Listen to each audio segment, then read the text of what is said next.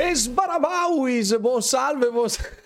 Buon salve a tutti amici, ma soprattutto amiche. Bentornati in live. Buona domenica a tutti voi e a tutte voi. State tranquilli, sereni in casa. Questa sera ce la chiacchieriamo amabilmente. Buon salve, buon salve, buon salve a tutti quanti. Oh, buonasera Play Studio. Buonasera Alessio Romanista, Play Studio 88 che ricordiamo sarà prontissimo a Sweatbangers. Buonasera Buonasera Glendetto Saboide. Ciao Fabri. Ciao, buonasera Emil, buonasera Felterone. Buon salve, buon salve Cloud. Ciao caro. 20 25 gradi oggi da voi, beati voi, oggi c'erano 12 tipo qua.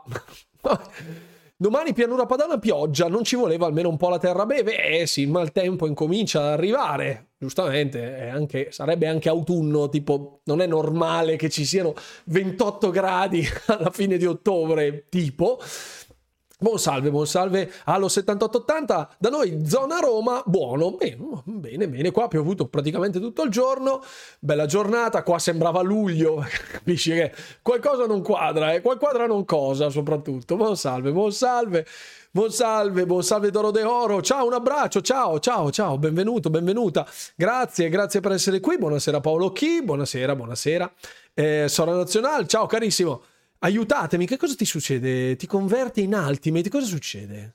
Come funziona l'abbonamento? Ora bisogna prendere il Game Pass Core e poi un mese di Game Pass, giusto? No, quella è la conversione. Calma, calma. Buonasera, buonasera di X83. Sempre il top il gioco che ti passa. Oh, grazie. Avete visto la mia live su Dead Space, immagino? Cioè la mia live, scusate. Il mio gioco che ti passa, ovvero il mio gameplay. Grazie, grazie di X83. Ricordatevi di lasciare il commentino, il likeino, tutte le cosine carine. Buon salve Sogno, buon salve, bentornato. Grazie per i dieci mesi, grazie infinite. Grazie, grazie del supporto. Allora, eh, rispondo a Alessio Romanista. Eh, serve per fare il Game Pass, basterebbe comprare il Game Pass per Xbox o per PC e basta oppure l'Ultimate, se vuoi usufruire sia di Xbox Game Pass che di PC Game Pass, più il cloud, più EA Play, che è una stretta cerchia di titoli che si trovano sull'abbonamento di Electronic Arts. Se vuoi fare Game Pass Core, puoi giocare a una stretta cerchia di titoli dei first party di Xbox, che sono inclusi nel piano Game Pass Core, più avrai il multiplayer, se vuoi comprare tot mesi di Game Pass Core, eh, poi puoi convertirli in Game Pass Ultimate, non convertirli in maniera paritaria uno a uno, ma c'è una proporzione da fare. Game Pass Core è un 2 a 3, quindi due mesi, cioè un 3 a 2, tre mesi di Game Pass Core ti danno due mesi di Ultimate e eh, puoi fare eh, la conversione in Game Pass Ultimate. Carichi tutto l'abbonamento che vuoi di Live Gold, quello che fu Live Gold, Game Pass Core, sul tuo abbonamento. Non deve esserci nessun altro abbonamento attivo, cioè non deve esserci niente, né Game Pass, Ultimate, eccetera, eccetera. Niente. Carichi X mesi di Game Pass Core ti carica questi mesi, nel momento in cui aggiungi un mese di Ultimate, lui ti fa la conversione. Quindi sempre, sempre liscio. Per avere sia l'online che il Game Pass ti serve l'Ultimate. Allora sì, per l'online ti serve il Game Pass Core che ti dà l'Ultimate più quei 30 giochi. Però se vuoi avere le ultime uscite di Game Pass devi fare Ultimate per avere tutti e due i servizi. Buon salve, buon salve, buon salve. Dopo la riorganizzazione di Xbox ti credo che ci chiacchieriamo amabilmente. Infatti è uno degli argomenti della serata, ovviamente. Grazie Fabio, buonasera Cap, dai sempre, dai è tutta, forza, spero di non offendere nessuno dei miei amici della capitale, io faccio mio un po' il dialetto romanesco in maniera molto orobica, ci dividono solo 800 km, cosa vuoi che sia, è tipo mille dialetti nel, nel mentre, ma vabbè. Buonasera, buonasera. Ok, perfetto. Grazie, grazie a te, Alessio Romanista. Grazie per essere qui. Grazie del follow, ovviamente. Eh, buonasera a tutti. Che Dio ci conservi a lungo Sam Lake e i Remedy. Buon, buon salve, Fabio M. Buon salve, buon salve. Buon salve a te, buonasera Mim, buonasera Todd. Io farò l'All Access GameStop per il Black Friday, fanno sempre delle promo. Vamos, ottima idea, ottima idea. Buonasera Enrico, ciao caro. Bentornato sulla live, benvenuto. Buonasera Neurosis, grazie mille caro per essere qui. Buon salve, buon salve. Questa sera ci sarà un bel po' di, un bel po di roba su cui discutere, perché obiettivamente c'è tanta roba questa settimana che è uscita, non in termini di informazioni spicce, ma eh, oh stemmino nuovo, grazie mille DVM, benvenuto, grazie, grazie per il Prime, grazie per i tre mesi, grazie infinite, stemmino blu, raro, raro, raro, passiamo da uncommon a rare, poi ti aspetta l'epic e poi il leggendario. Ultimamente latito lo so, ma no Enrico, ma ragazzi, qui siete tutti sempre benvenuti, qui è un salottino amabile dove si fanno cose dove si sta sereni, dove si sta sereni. Sì, ecco, ecco qua che mi manca PogChamp, grazie. Forse mi comprerò su Amazon il ricarica controller per PS5 e Xbox. Mi raccomando, quando andate a comprare le batterie per il vostro gamepad, assicuratevi dei milliampere per ora perché varia molto. Ci sono quelli da eh, 1000, adesso non mi ricordo quant'era, 1000, 1300, comunque controllate sempre gli ampere ora, più è alto quel valore, più tiene la vostra batteria. Ce ne sono alcune che costano davvero poco, ma durano anche poco, quindi attenzione.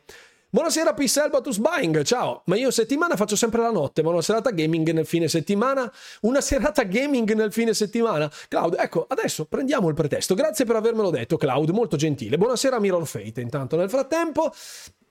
Mi confermi che la differenza tra Plus PC e Ultimate è la presenza del cloud e basta? Tecnicamente oggi sì, perché eh, il PC Game Pass eh, ha già IA Play in coordinato, non ha bisogno del live gold, cioè del multiplayer che fu live gold, capiamoci, quella roba là, quindi non avrebbe bisogno di quella roba lì e eh, pertanto finché non ci sono delle offerte esclusive per gli utenti Game Pass Ultimate, oltre al cloud gaming, l'offerta PC Game Pass, se uno non usufruisce del cloud sul suo PC, può farsi comodamente solo il PC Game Pass e basta. E basta. Che dici, facciamo la petizione a Phil Spencer per fargli comprare Remedy, altro che Naughty Dog. Eh ragazzi, lì, lì mh, mm, non lo so, io ho sempre un po' dei dubbi che Remedy si avvicina, ma non così vicina. Mm. Anche le ultime dichiarazioni che erano state fatte, ricordate la super polemica sulla split screen coop di Baldur's Gate 3, che poi si portò dietro tanta polemica del team di Remedy che dava man forte, fra virgolette, cercando di denigrare Serie S, denigrare, cioè indicandola come estremamente problematica è vero tutto quello che volete, è vero che anche da un punto di vista di performance eh, su PC sia estremamente esoso eh, Alan Wake 2, nella fattispecie parlando di Remedy, L'ottimizzazione sembra essere stata fatta in maniera decorosa, ma mh, mm, alcune cose non in maniera così spaventosa. Io ho visto un paio di gameplay e cioè, non è un titolo fantasma, l'ultimo ritrovato della scienza e della tecnica, assolutamente un gioco fighissimo e cioè, giochi sbalorditivi tecnicamente per me sono tipo Flight Simulator, non Alan Wake 2, che per quanto possa essere bello, appagante esteticamente, con uno storytelling che non posso giudicare perché francamente non l'ho giocato. Grazie mille Emil, non Pagliarulo, ricordiamolo, per i 10 bit.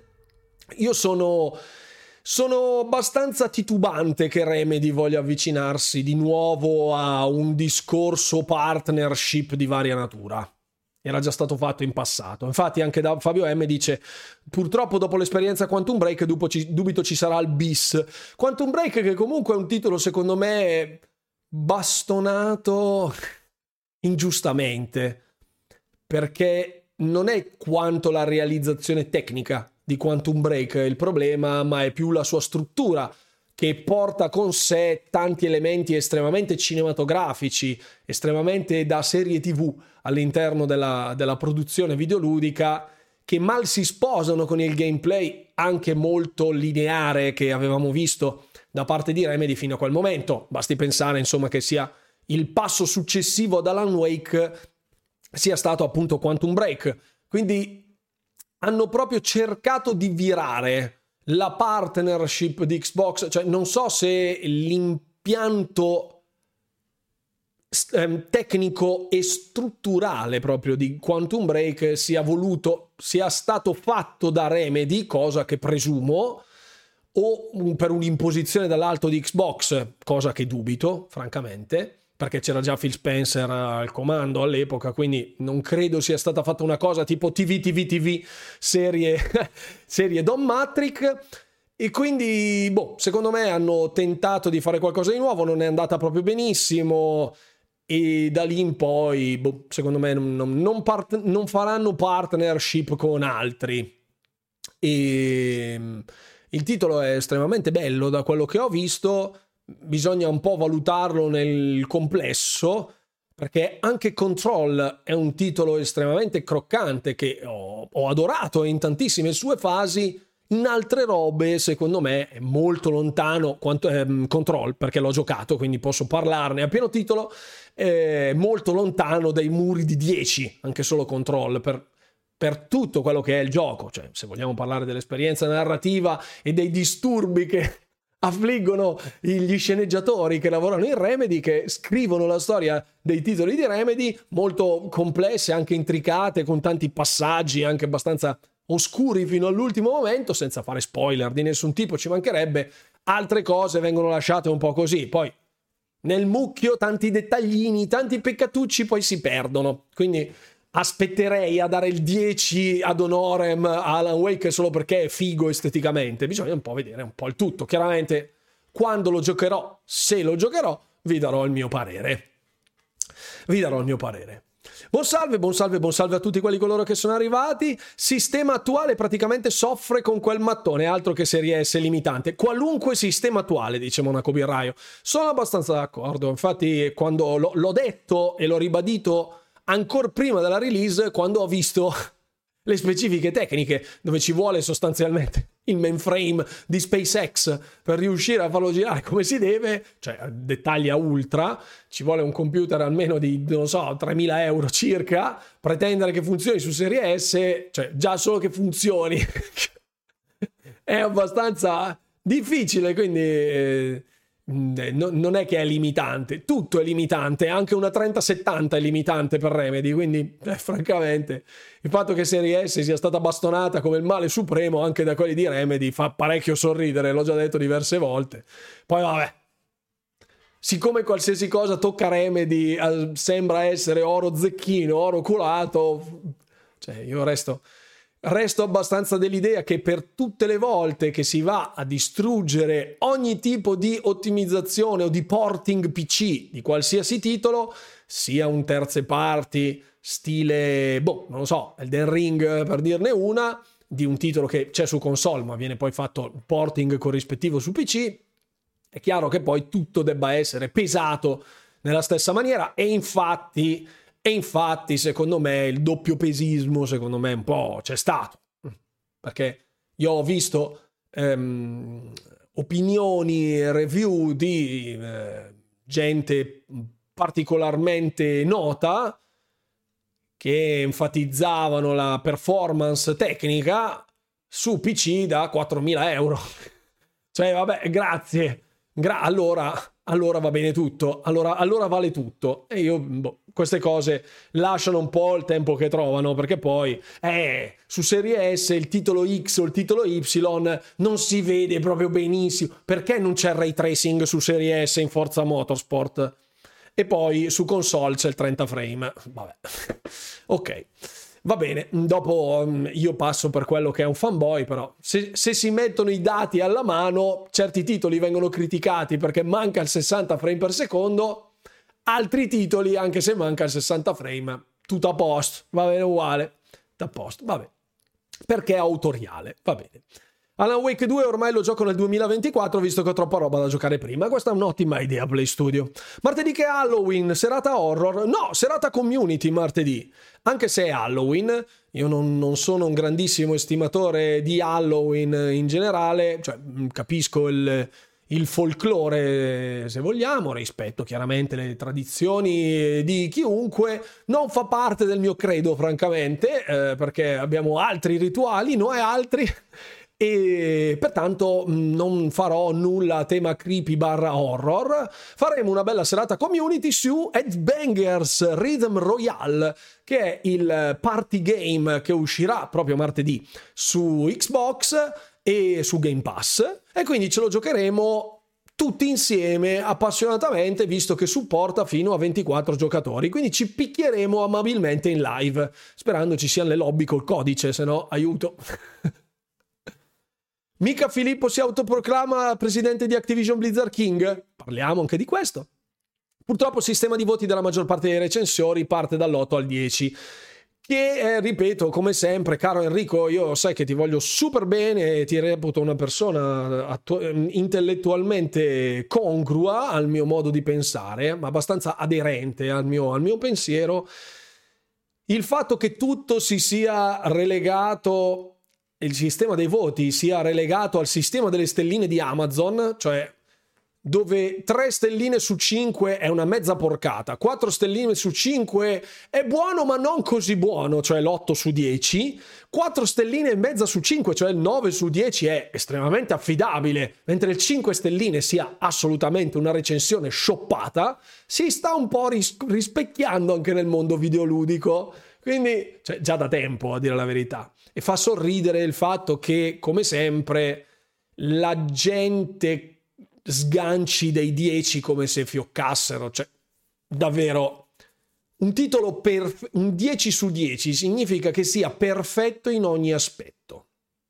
Perfetto, sia da un punto di vista tecnico, eh, di screenplay, di sceneggiatura, di scrittura, proprio da un, da un punto di vista della trama, da un punto di vista di gameplay, non ci siano difetti di nessun tipo né da una parte né dall'altra, perché è la perfezione. 10 su 10 vuol dire perfetto, non si può far più di così.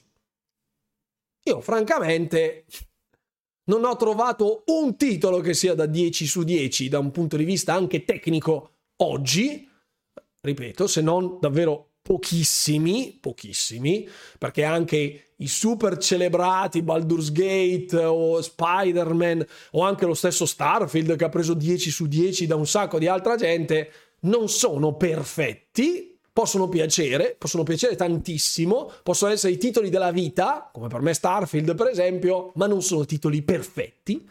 Quindi se critichiamo i 10 su 10 a Starfield, dobbiamo criticare 10 su 10 a tutto. O andiamo a gusto o andiamo a voti. E queste cose devono essere ben chiare. Spero sia, spero sia valido per tutti, non solo, non solo per i first party di Xbox. Eh, FSR 3 essendo open source lo possiamo usare con la 3070 nostra tecnicamente l'FSR sì è, è utilizzabile su tutte le schede video anche non native con il processore AMD perché è un, è un upgrade, è un upscaling software, non legato all'hardware, tecnicamente. Comunque questi giorni l'account di Xbox di Phil Spencer diceva che stava giocando a Candy Crush. Sono, sono, sono, sono... L'ho visto, l'ho visto. Ecco, 4090, 4090 con DLSS ho detto tutto. Eh, lo so, lo so. In quel DBL è tipo la Transilvania. I DLSS e l'FSR cosa si sviluppano a fare? Mettetevi l'anima in pace che il futuro non sarà più forza bruta della scheda video e basta. Assolutamente sì. Buonasera storico gamer, ciao, benvenuto a bordo della live. Ah, il ragazzo che mi ha scritto oggi su, su Instagram. Ciao, benvenuto. Benvenuto, benvenuto. Eh, abbiamo effettivamente l'upscaling, come dice giustamente DevM, è una risorsa che va utilizzata e va sfruttata in tal senso. È chiaro che da un punto di vista esecutivo lavorino con diverse metodologie l'XS, l'XLSS piuttosto che il DLSS piuttosto che l'FSR sono delle tecnologie di upscaling che ottimizzano alcuni aspetti tecnici in termini di performance che però hanno dei risultati differenti è giusto che si sfruttino queste cose perché già da un punto di vista economico certe performance che raggiungono le schede video sono super overpriced, secondo me, proprio super super overpriced per quello che offrono rispetto alla, alle, ai vari concorrenti, nel senso la, la, fascia alta da un punto di vista di, di costi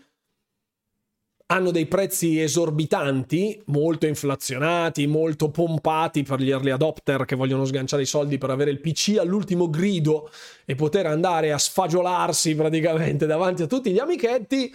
E poi magari giocano a campo fiorito, ma in qualsiasi caso eh, è vero, è vero, assolutamente vero che queste tecnologie vadano implementate, purtroppo però le architetture console vengono penalizzate da questo punto di vista, quindi il, il mio discorso verteva sul fatto che ok, serve il mainframe della NASA con una 4090 per sfruttare il DLSS, che al momento è quello più proficuo in termini di upscaling, per avere dei risultati sbalorditivi.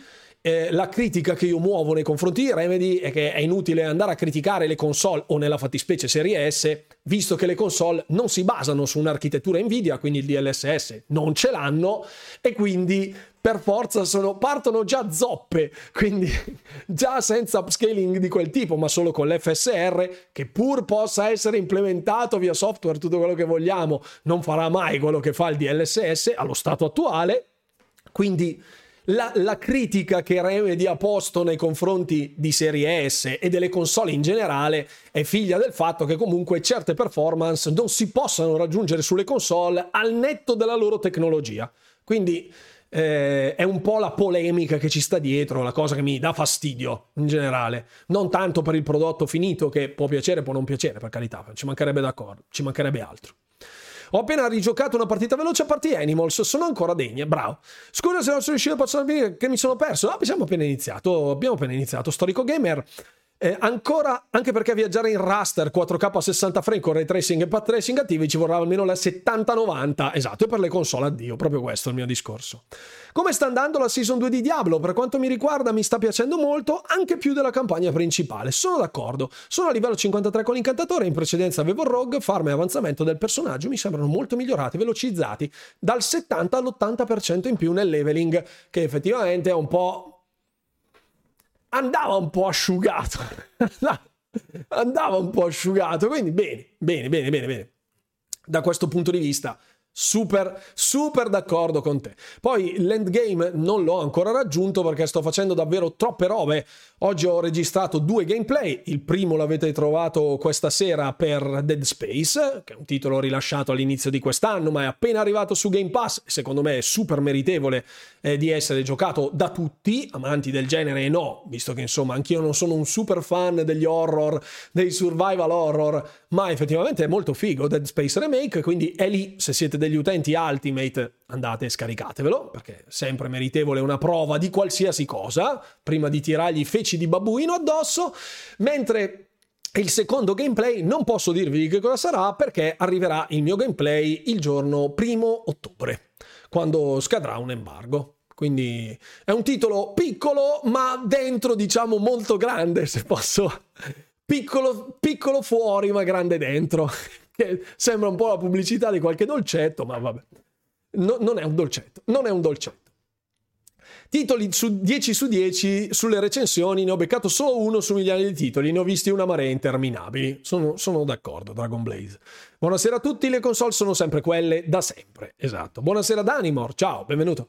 Sto adorando la season 2 di Diablo, ne ho solo un po' piene le palline di grindare Nightmare Dungeon per alzare i maledetti glifi, ma il resto del contenuto lo adoro. Sì, è stato aggiustato pesantissimamente anche il leveling dei glifi, dei glifi in Nightmare Dungeon Purtroppo non sono riuscito a giocare così tanto quanto vorrei perché poi mi sono, mi sono impelagato anche nella season 5 di Halo Infinite. Infatti stamattina una volta finite le colazioni con le Rune Daughters, con le mie figlie e con la Rune Waifu, mi sono fatto tipo un 4-5 match su Halo Infinite di prima mattina con i riflessi di un bradipo narcolettico. Mi sono difeso mi sono difeso, ho fatto i miei 2-3 livellini, sono arrivato tipo a livello 22-23 del Battle Pass e poi sono andato tranquillo dalla run suocera e siamo andati tutti tranquilli. Una domenica che parte con 5 partite di Halo alla mattina.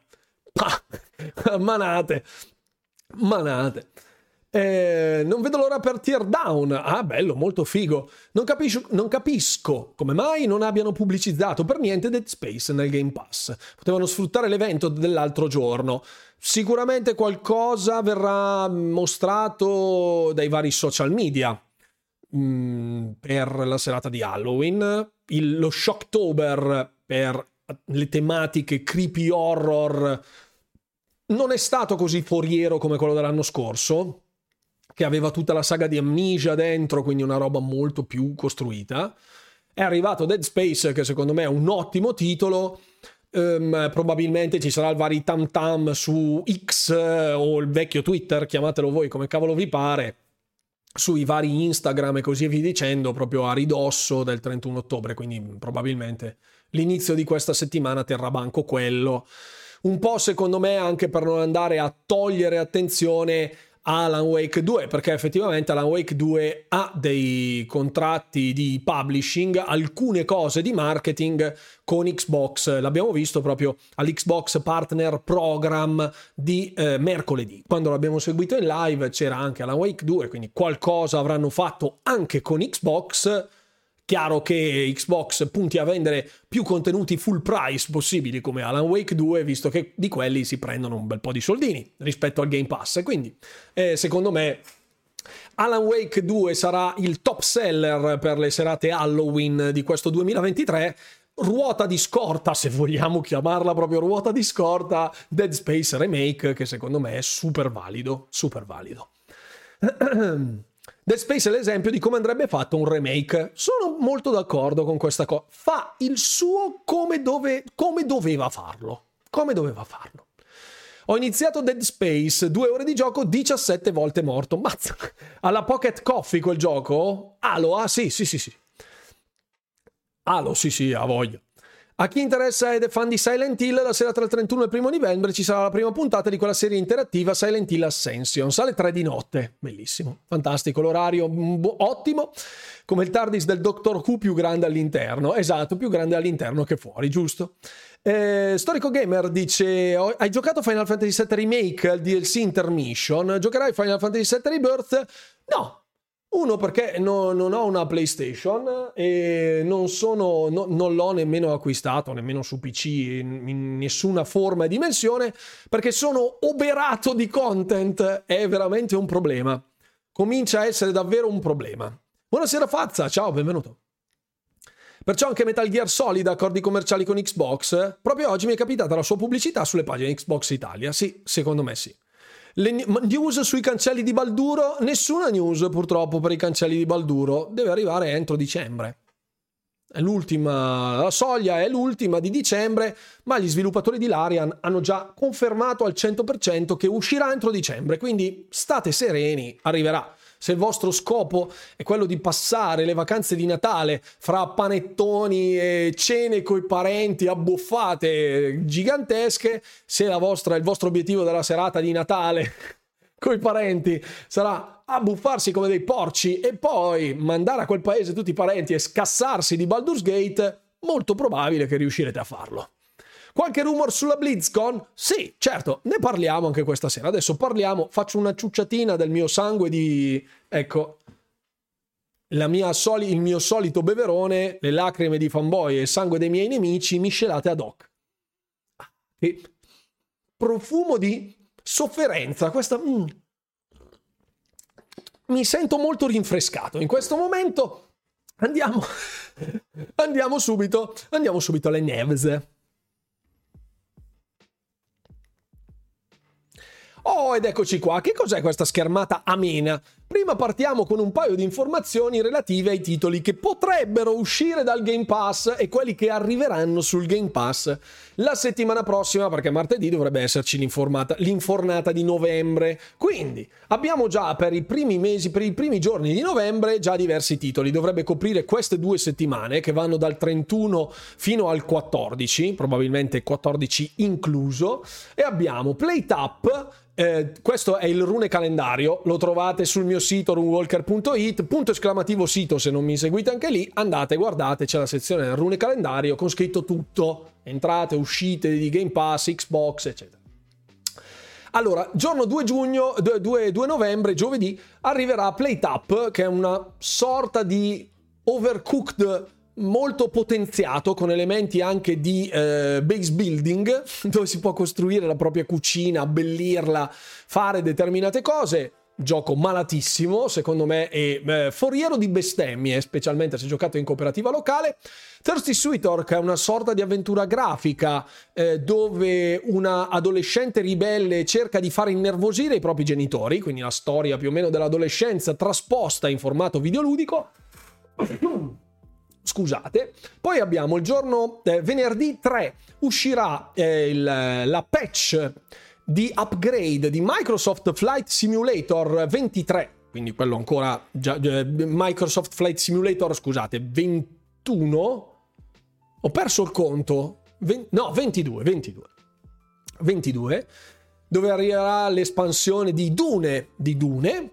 Poi Dungeons 4 arriverà il giorno eh, 4 novembre, sabato, uno strategico in tempo reale con elementi base building.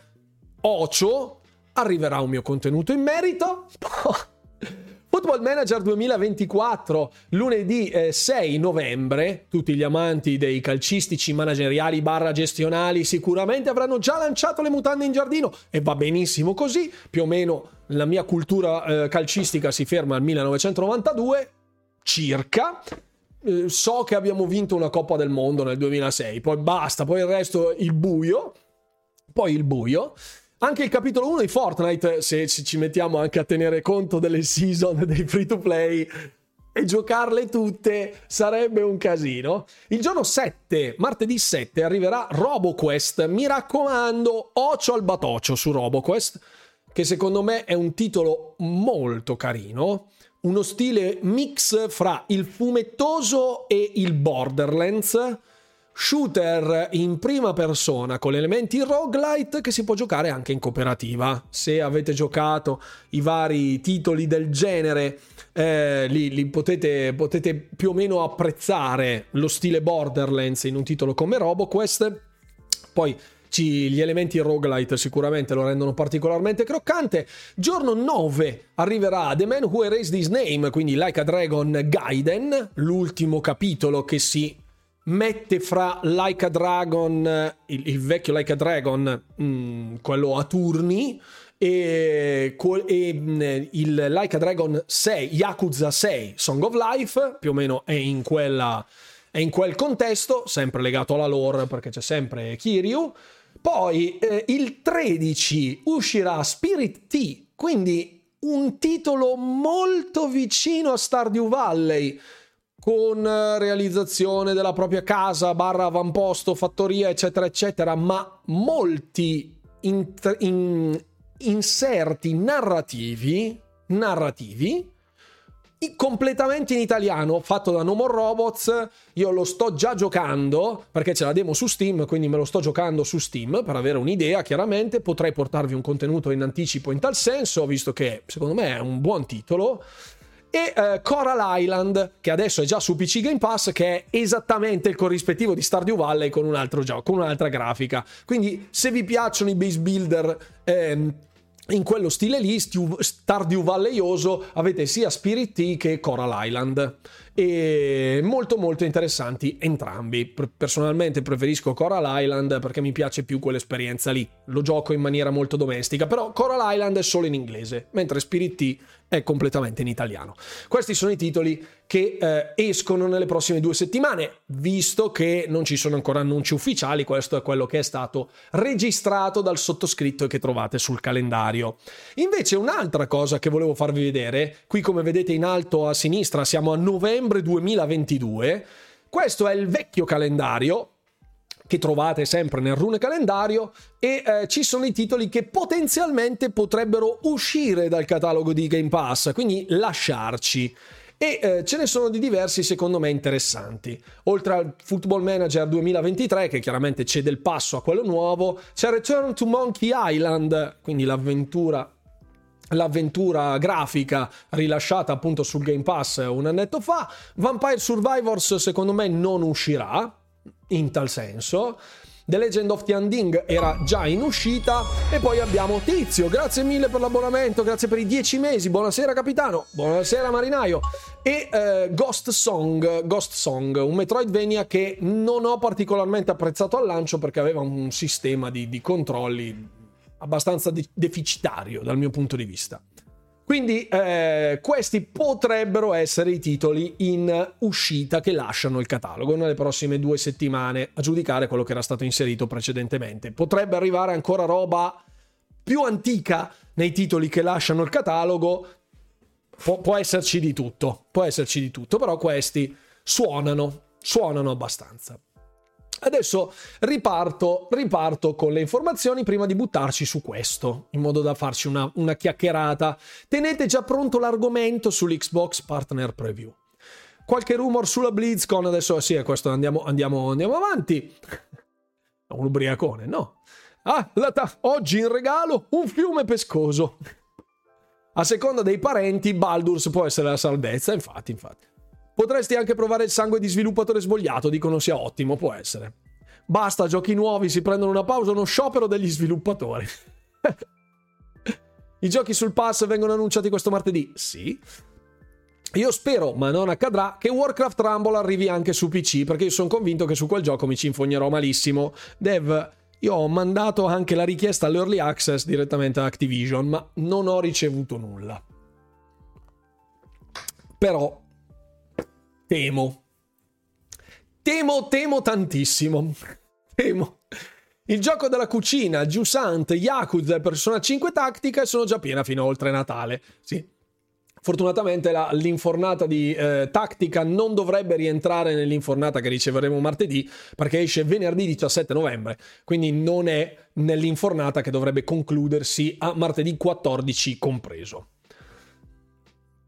Buonasera, buonasera, buonasera. Il mio backlog continua a ingrassare, vero? Sto aspettando quello dei maghi e delle streghette di Chucklefish. Witchbrock, sì, Witchbrock, sì. Sì, sì, sì, sì, sì. Uscirà nell'anno del mai, purtroppo. Su Game Pass, forse... Potrebbe volerci un po'. Potrebbe volerci un po'. Eh, anche la clonazione potrebbe non bastare. Infatti, clonazione è unica soluzione, ma non solo di un clone, ce ne vorranno diversi. Capitano, buonasera Simo, ciao carissimo. Eh, qual è il tuo gioco di Halo preferito? Io su Halo Infinite credo di essere... Allora, la campagna forse no. Per rispondere alla domanda, la campagna forse no. Sono più vicino a Halo 2 o Halo... Forse Halo 1. Anzi no, direi Halo 2. Halo 2. Halo 2 sicuramente da un punto di vista di scrittura è quello che mi era piaciuto di più, forse per il periodo, ripeto, non a livello contenutistico. E per quanto riguarda il multiplayer, assolutamente Halo Infinite, ma proprio neanche per sbaglio ne chiamo un altro degli Halo, ma neanche per idea. Cioè, chiunque dica Halo 1 era meglio di Halo Infinite nel multiplayer, no, no, lasciamo stare i feels lasciamo stare i ricordi, lasciamo stare le partite collegate in LAN con 4 Xbox per giocare con 8 Xbox collegate con lo, il link delle varie console per giocarsi le partite LAN nel proprio salotto. Togliamo tutto questo Halo Infinite è vastamente superiore da un punto di vista di multiplayer a tutti i capitoli precedenti di Halo. Poi, se vogliamo lanciare sterco di babbuino su Halo Infinite perché 343 è il male e tutto quello che vogliamo, si può fare perché è un paese libero. Se vogliamo negare l'evidenza, però, allora no. allora no. Ciao ragazzi, sto giocando ad Alan Wake 2, è un bel gioco, però non mi sento di giudicarlo uno dei miglior giochi disponibili tecnicamente. Infatti ne parlavamo poco fa, grazie RTP per essere qui con noi. Sono l'unico che aspetta con curiosità Jusant a fine mese? No, anch'io, io avevo provato la demo e mm, deve essere un'esperienza da vivere con calma, con estrema serenità. Non sono quei giochi che non vanno rasciati, che se li rasci li rovini devi fartela con calma. E quindi zen, molto meditativo, quella roba lì. Quella roba lì. Lo aspetto molto, anch'io infatti. Quelle partite dal senatore di troppa gente in salotto, dal sentore di troppa gente in salotto, ah ho letto senatore, scusate. La, il sentore di troppa gente in salotto, sì, con quella Roma di stalla. Con... Di Halo 5 mi manca la modalità Warzone, per il resto è vero, Infinite è sopra. Infinite è proprio sopra, al netto, cioè davvero, vogliamo paragonare la fucina di un qualsiasi degli Halo precedenti rispetto a quella di Halo Infinite? Non esiste, non esiste, ma proprio neanche per sbaglio. Avete visto? Cioè... Cioè...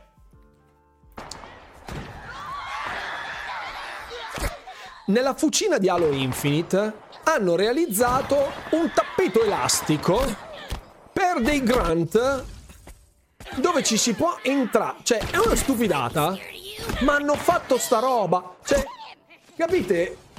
Io adesso è uscito da cosa? Dieci giorni la nuova fucina? La forgia? Ecco.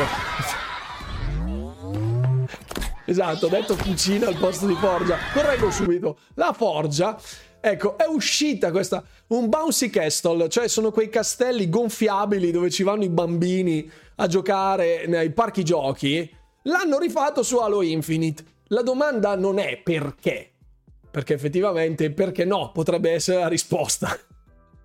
Ma sono le potenzialità di tutta una serie di strumenti messi in mano alla community che in dieci giorni, oltre ad aver fatto un Battle Royale, un Mario-like, un... Um, come, un um, porca miseria, un Pokémon Butler, quindi dove si va a giocare in modalità battaglia fra Pokémon, scontri fra Pokémon, capisci che hai in mano degli strumenti che ti permettono di fare quel cacchio che vuoi in un engine come Sleep Space, che è uno degli incubi della programmazione.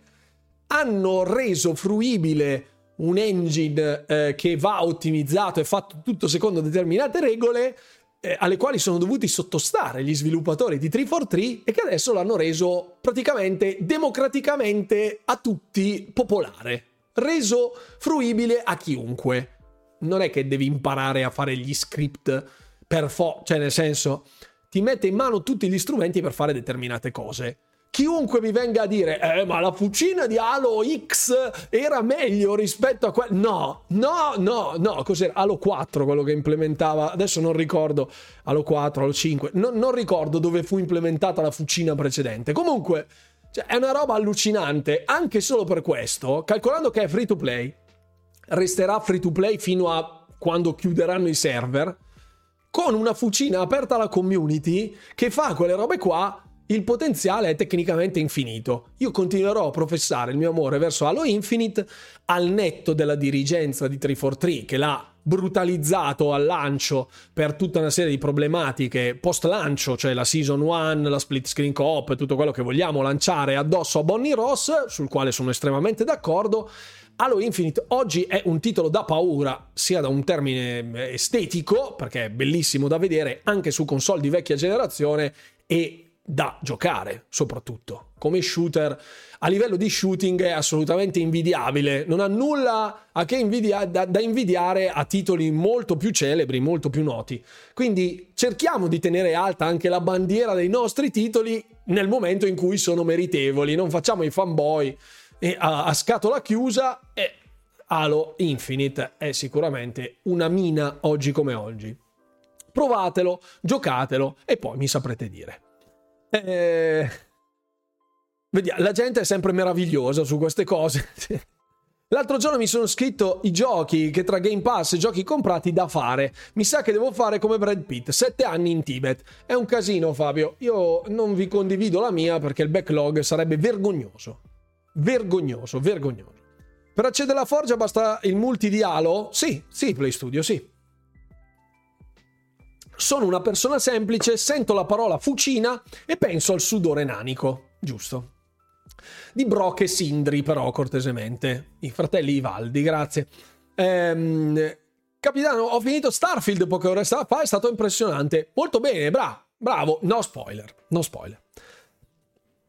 Come Battlefield 2042 adesso è diventato una bomba atomica, bellissimissimo, una mina. Non l'ho ancora provato, ne ho sentito parlare estremamente bene, ho sentito dei dietrofront di tutto ciò che avevano imbastito per il 2042, riportandolo a quello che è un po' il naturale proseguo di Battlefield 4, da quanto ho capito io, visto che si discosta già da Battlefield 5 e dal Battlefield 1, e bene così, cioè io non è che eh, voglio sempre dei... cioè io non è che cerchi sempre dei sequel di titoli ben riusciti per poi andare a cacciargli addosso l'etichetta more of the same. Cosa, cosa potrà mai fare uno shooter di nuovo? Nuove mappe, nuove modalità.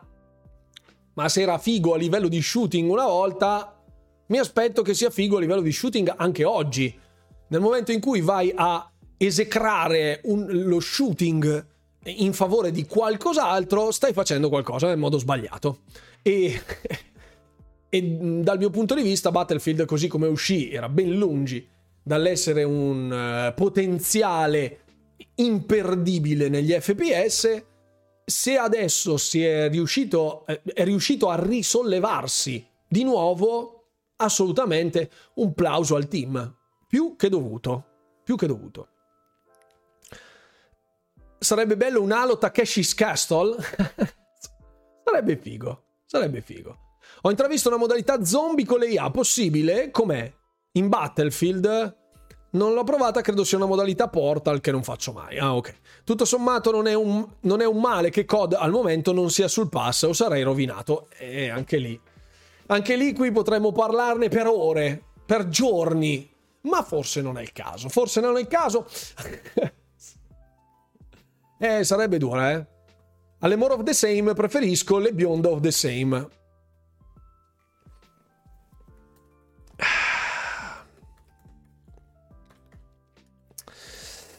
Ok, mettiamo in timeout Enrico per un minuto.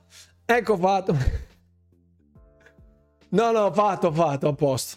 A posto. Village sul pass. Ciao pesce porpora. Non credo che Resident Evil Village arriverà sul pass così a stretto giro. Non so, dovrebbe esserci ancora in vigore la clausola anti-Game Pass se era di cioè se fosse di 24 mesi potrebbe quando è uscito Resident Evil Village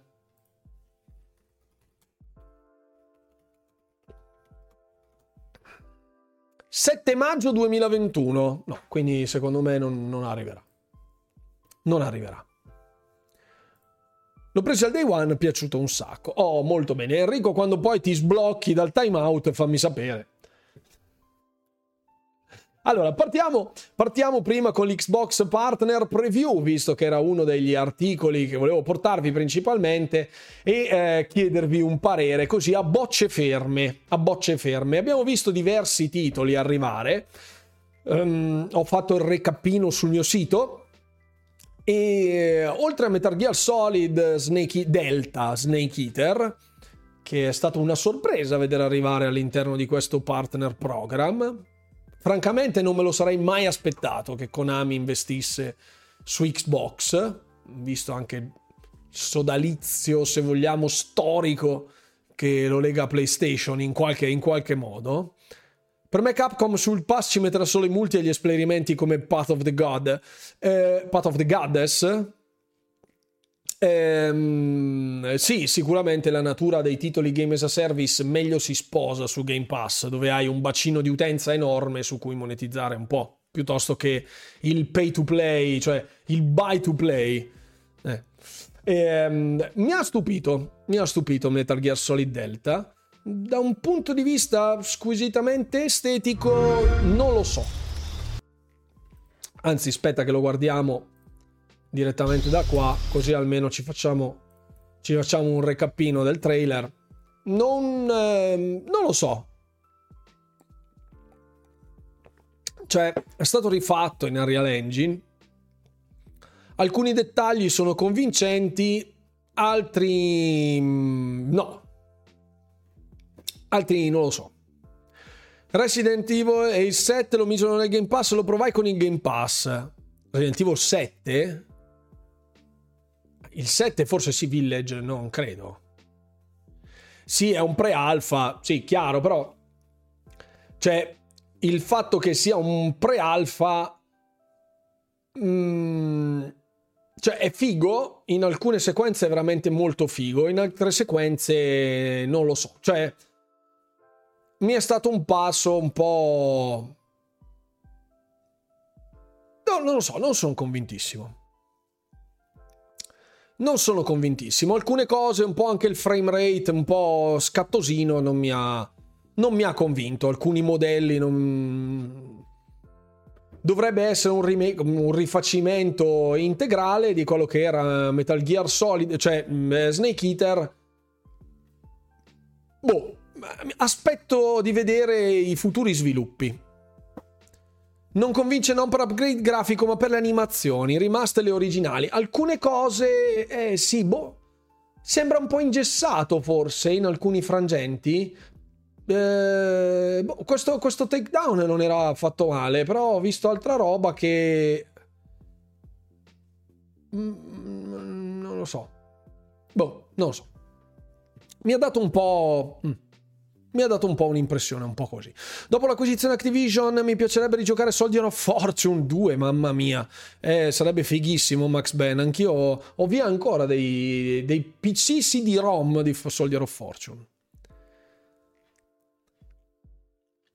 Sono animazioni di Phantom Pain a vedere il video su YouTube. Non lo so, boh, non, non saprei collocarlo come rivisitazione delle animazioni, però complessi... Boh, questa, questa, questo passaggio mi ha lasciato un po' così. Quando scorre sul bordo dove scende un po' de, de, della... sembra del terriccio. E... Non so, alcune robe non, non, non mi sono piaciute. Mm, esteticamente non, non, non, mi ha detto una roba allucinante tipo la miseria, cos'è sta roba? Ecco, così. Ecco. Eh, ok, ok. Poi era stato condiviso, oltre a Metal Gear Solid Delta, Alan Wake 2, vabbè questo, ok. Ark Survival Ascended, l'ho detto già nel mio video di oggi, di Domenica Sempre Polemica. Um, Ark Survival Ascended non lo vedremo um, fino a novembre, dicono gli sviluppatori, nonostante l'early access sia già stato rilasciato su PC e sia stato ottimizzato anche male, a quanto io abbia capito eh, dovrebbe essere la rimasterizzazione in Unreal Engine 5 dell'ultimo titolo eh, che era Ark Survival Evolved e dovrebbe portare lo studio di Wildcard verso la release di Ark 2 che a oggi non ha una data e secondo me non ha neanche un orizzonte temporale. Può essere che lo rivedremo a novembre nelle uscite di Game Pass, eh, scusate, nelle uscite di novembre. Non credo eh, ci siano le aspettative più alte per questo porting. Perché già se, se, se su PC, che è la versione che hanno già rilasciato, è lungi dall'essere perfetto, eh, su console non, non... calcolando che hanno aspettato a farle uscire potrebbe non essere proprio la soluzione migliore del mondo. Non, non, non lo so, bisogna vederlo quello, bisogna vederlo. I Metal Gear li ho giocati 6-700 volte, le animazioni che ho visto ora sono uguali all'originale, dice Zinedine. Ok, perfetto. Quindi abbiamo un esperto di Metal Gear ci dice che le animazioni sono ancora fedeli a quelle che furono. Pensando che stiamo parlando di una saga leggendaria come Metal Gear Solid, la grafica è quasi impressionante se vedevi i capelli, i capelli del, del protagonista non sono perfetti. Sì, non, non, sto dicendo a livello di dettagli specifici. Cioè, alcuni passaggi c'è qualche dettaglino che dici, ma. Però, boh, nel complesso. Non mi ha stupito. Non mi ha stupito. Qui abbiamo Like a Dragon New Horizon, come dice Play Studio, visto che un po' strizza l'occhio, se vogliamo. Animal Crossing perché eh, a conti fatti ci sono davvero tutta una serie di elementi quasi disturbanti, direi, eh, in un gameplay che definire sopra le righe è un eufemismo.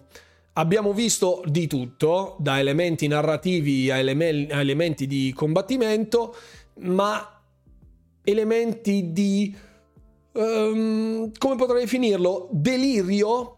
Credo che delirio sia la parola più congrua da usare fra gente nuda e appunto eh, cavalcature eh, di cavalcature di delfini, come vediamo in questo, in questo pezzettino di trailer, elementi di housing, ehm, momenti di, crea- di crafting dove sembrava stesse realizzando chissà che, ecco, stava qui che trapano, sega, martello, sembrava stesse facendo chissà che una sedia. Ecco, qui poltrona, elementi proprio di base building eh, al 100%, quantomeno eclettico. Eclettico. Anche qui hai un mutuo da pagare, rigorosamente in rate, sì, boh, sicuramente ci saranno le rate da pagare. La cavalcata del delfino penso che sia stato il top. Sì, beh, anche quello de- della sedia, effettivamente, era abbastanza... Aveva quel non so che di cringe che però lo, lo, lo faceva propendere verso la, la deviazione, la turba psichica, credo. Qui appunto il, il pappagallo che dà termini eh, anche poco congrui. Momenti in spiaggia eh, con eh, gli ospiti da gestire nelle varie stanze. Qui si fanno le carezzine al pancino ai vari ospiti, perché qui è stata fatta una carezzina al pancino. Non so se l'avete visto da questo frangente del trailer. Ecco qua. Eh, oh, perfetto. Buonasera Nigan, benvenuto. Qui le canzoni intorno al falò con tutti che battono le mani come dei fessi. Molto kawaii questa frase, questa, questa frangente. I bulletti del quartierino che vengono percossi, qui cinghiali. Eh, qui davvero momenti di disagio, momenti di disagio vero. Molto curioso di vederlo questo perché Infinite Wealth eh, sarà disponibile anche su Xbox chiaramente ma non sul Game Pass fino a quanto, fino, per quanto sappiamo noi. Cercherò di recuperarne una chiave. C'è il Gabibbo? non lo so. Potrei non stonerebbe. Ecco no, aspetta. C'è c'è trovato. È il Gabibbo giapponese. È chiaro che sia il Gabibbo giapponese non potevano violare il copyright, eh, i diritti di immagine del Gabibbo di Mediaset, se no è un casino. Ogni volta che guardo... Non sarà sul pass, no. Buonasera Oscar, ciao. Per tutto il tempo che ho perso giocando il minigioco aziendale sul 7, ci passerò degli anni. è Gabibbo-san questo. la scena della schitarrata è roba da oratorio, ma da sottoscala dell'oratorio, neanche da oratorio normale. Non da oratorio normale, da sottoscala dell'oratorio. Ogni volta che guardo il trailer di sto gioco riesco sempre a beccare qualcosa di più trash della volta precedente. Che ha un po' il suo scopo originale, se vogliamo. È fantastico, però, è fantastico. È talmente cringe da essere figo. Quindi va bene così. Va bene così. Ecco Gabibbo-san con quegli occhi che quando li sbaciocchi fanno... qui quando cattura il cervo volante gigante. Eh, qui. Welcome to Dondoko, Dondoko Island. Dondoko. Dondoko. Fantastico. Fantastico, di un'eleganza inarrivabile. Poi Still Wakes the Deep, questo l'avevamo già visto eh, nello showcase. Scusate il volume se vi ho annichilito le orecchie. Siamo in questa piattaforma petrolifera molto vicina alle esperienze Amnesia Style, anche se all'inizio l'incipit è in una zona aperta, poi andremo subito al chiuso e comincia a intrufolarsi la claustrofobia. E titolo che personalmente non attendo, ma buono a sapersi chiaramente che sia disponibile. Mm, che poi Yakuza ha trame comunque davvero belle, molto serie, sì, assolutamente sì. Assolutamente sì. Quindi dicevo appunto, Still Wakes the Deep, un titolo non nelle mie corde, ma sicuramente che sembra essere um, propedeutico allo scopo uh, che, per, per, il quale è stato realizzato, cioè fartela fare nei pantaloni. Ha un impianto audio notevole, secondo me, um, con un, questo audio spaziale molto disturbante, disturbante, queste voci che rimbombano in questa struttura. Eh, particolarmente ben strutturato l'audio, scusate il gioco di parole. Questo della piattaforma sull'oceano c'è una serie TV così, mi sfugge il nome. Non sono, come avete capito dal video di oggi di, su YouTube, punto esclamativo YouTube, se non mi seguite su YouTube, eh, non, le serie TV non sono il mio forte. Sto andando avanti con la stagione di, di, di Lupin e basta. Poi, e non, non, parliamo di stagioni TV, di serie TV, se no qua facciamo la notte. Poi, Manor Lords invece, questo super figo, questo veramente molto disagiante, molto carino quello che è un city builder con elementi eh, strategici ma um, anche di combat system in, mm, in, tempo reale sembrerebbe qui allora no no forse in tempo reale no deve essere tutto gestito credo credo ci sia la fase molto stile Total War forse dove si possono agire sui blocchi non lo so gli elementi base building sono molto fighi. Per adesso è solo su PC Game Pass. Sembra un po' un Medieval Dynasty che si incrocia con Cities Skyline, che si incrocia con Chivalry. Un po' un tutto. Molto carino questo, molto carino. Molto carino da tenere d'occhio, arriverà il 26 aprile 2024, Menor Lords. Non ci sono demo, non ci sono cose strane, cercherò di recuperarvelo prima possibile, perché potrebbe essere carino anche da vedere un qualcosa, un accesso anticipato, non lo so. Potrebbe, potrebbe essere veramente carino, anzi me lo tengo segnato nelle robe da fare. Eccola. Poi, eh vabbè, con le serie tv caschiamo sul morbido. Poi Icaro Will Not Die, questo titolo strano, un action eh, con eh, un allora, è fatto da coloro che hanno realizzato Power Wash Simulator, pubblicato tramite Thunderful Games, e ha questo setting platformer action molto sgargiante che in primis aveva degli elementi un po' boh, alla Sunset Overdrive con tutto quel colore, con quel sistema di movimento così, ma poi sembra essere racchiuso in varie arene dai vari gameplay che sono stati mostrati. E boh, mi sembra una zona chiusa, quasi con dei puzzle ambientali talvolta. Staremo a vedere cos'è. Staremo a vedere di che cosa si tratta. Non so se ha degli elementi anche rhythm game o sia solo un action adventure di questo stampo. Avete già parlato della beta di The Finals? Non ancora, non ancora arrivassero i Total War su console, già alcuni ce ne sono, eh. Non so quante migliaia di ore ci ho passato su PC. Total War 3. Allora, eh, Total War Warhammer. Che miseria, adesso devo andare a vedere quanti ce ne sono. Su console. Mi sa che l'avevano tolto anche Total War Warhammer. Sì, l'avevano tolto la scorsa tornata, credo.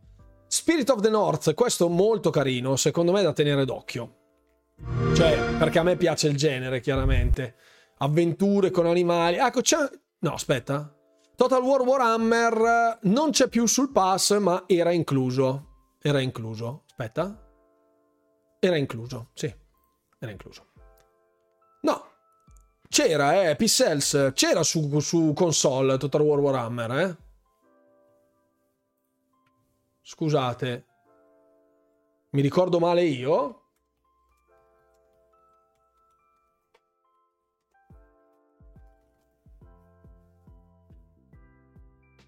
Mi ricordo male io, scusate. Ah. Su PC Game Pass c'era... Ah, era solo PC. Solo PC, solo PC, solo PC. Pardon, pardon. Pardon. Sì, sì, sì, sì, sì. È acquistabile sullo store? Sì, certo che è acquistabile. Sì, sì, ci stavo guardando proprio in questo esatto momento, costa 59,99. C'è sullo store, altro che.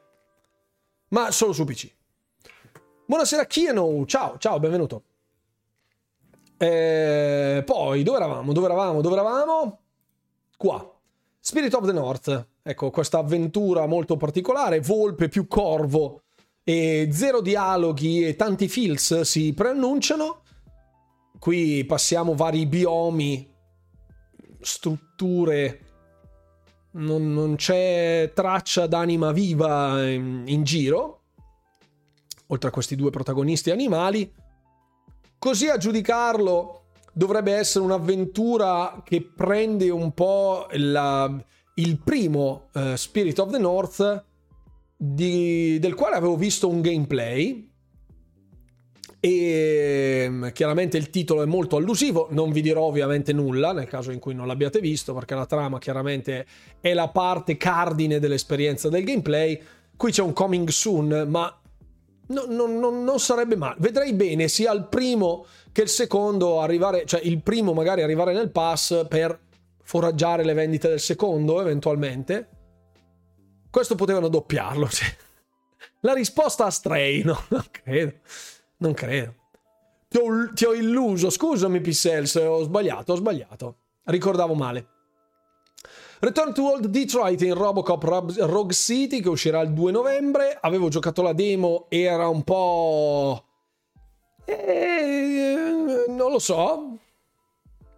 Mm, cioè, se siete dei super fan di Robocop, sì.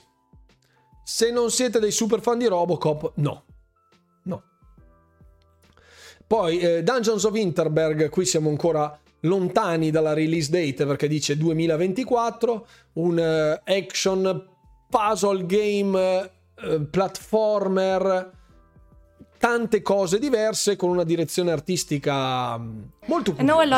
Miseria, scusate, vi ho distrutto le orecchie e particolare, particolare questo di Robocop mi piacciono le teste che esplodono. Ho visto essere molto gori, molto splatteroso. Molto splatteroso. E beh, non lo so.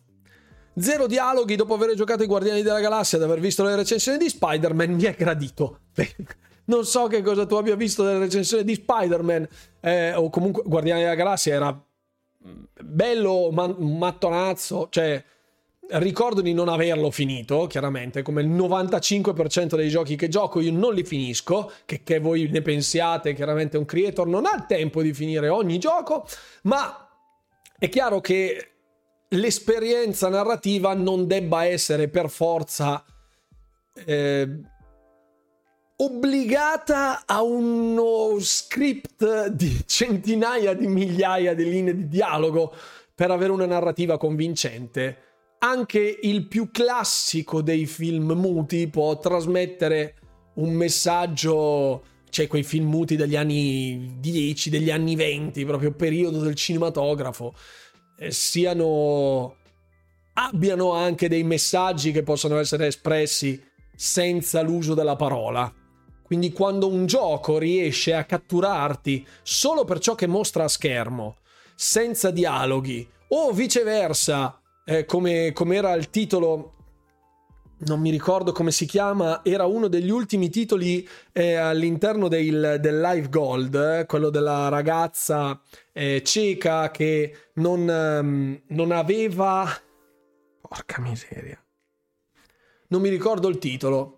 C'era solo l'audio, solo l'audio. Non ricordo quale fosse il titolo era progettato chiaramente per i non vedenti, aveva tutto un sistema audio spaziale che ti faceva orientare, un giochino però molto carino e lì pur non vedendo nulla dell'avventura era molto immersivo. Allo stesso modo i titoli dove non dicono nulla ma mostrano e basta senza dialoghi sanno essere secondo me altrettanto convincenti, pur senza dialoghi, pur senza dialoghi. Parlano a raffica sempre, sempre. Sì, Guardiani della Galassia va finito. Sì, se non c'è un bellino da fare tutto il giorno, assolutamente sì. Salutiamo i miei amici di Genova. Io quel Robocop lo prenderò e lo giocherò pensandolo come un sequel della saga storica. Quello nero del remake non esiste. Non, non ho idea del remake, francamente. Mi vedi sgranato? No, dovrei essere... Mi vedi bene? Eh? Mi vedi bene? So, dovrei essere a fuoco. Ciao, dei Guardiani della Galassia ne, parla- ne, hanno parlato benissimo, Robocop sembra fatto bene, però questi giochi costano troppo. Io non lo so, Jonathan, io mm, da quello che avevo giocato della demo di Guardiani della Galassia, di scusami, di Robocop Rogue City, non mi sembrava una roba da stracciarsi i capelli. Poi The Veil, bravo Todd, bravo. The Veil, The Veil. Molto carino, molto carino. Non mi vedi bello limpido? È un po' sfocato? Vediamo. No. Mi vedi? No, non dovrei essere sgranato. Ah, ok, perfetto. Solo ai bordi? Solo ai bordi? Non so. Forse è il green screen? Così è meglio?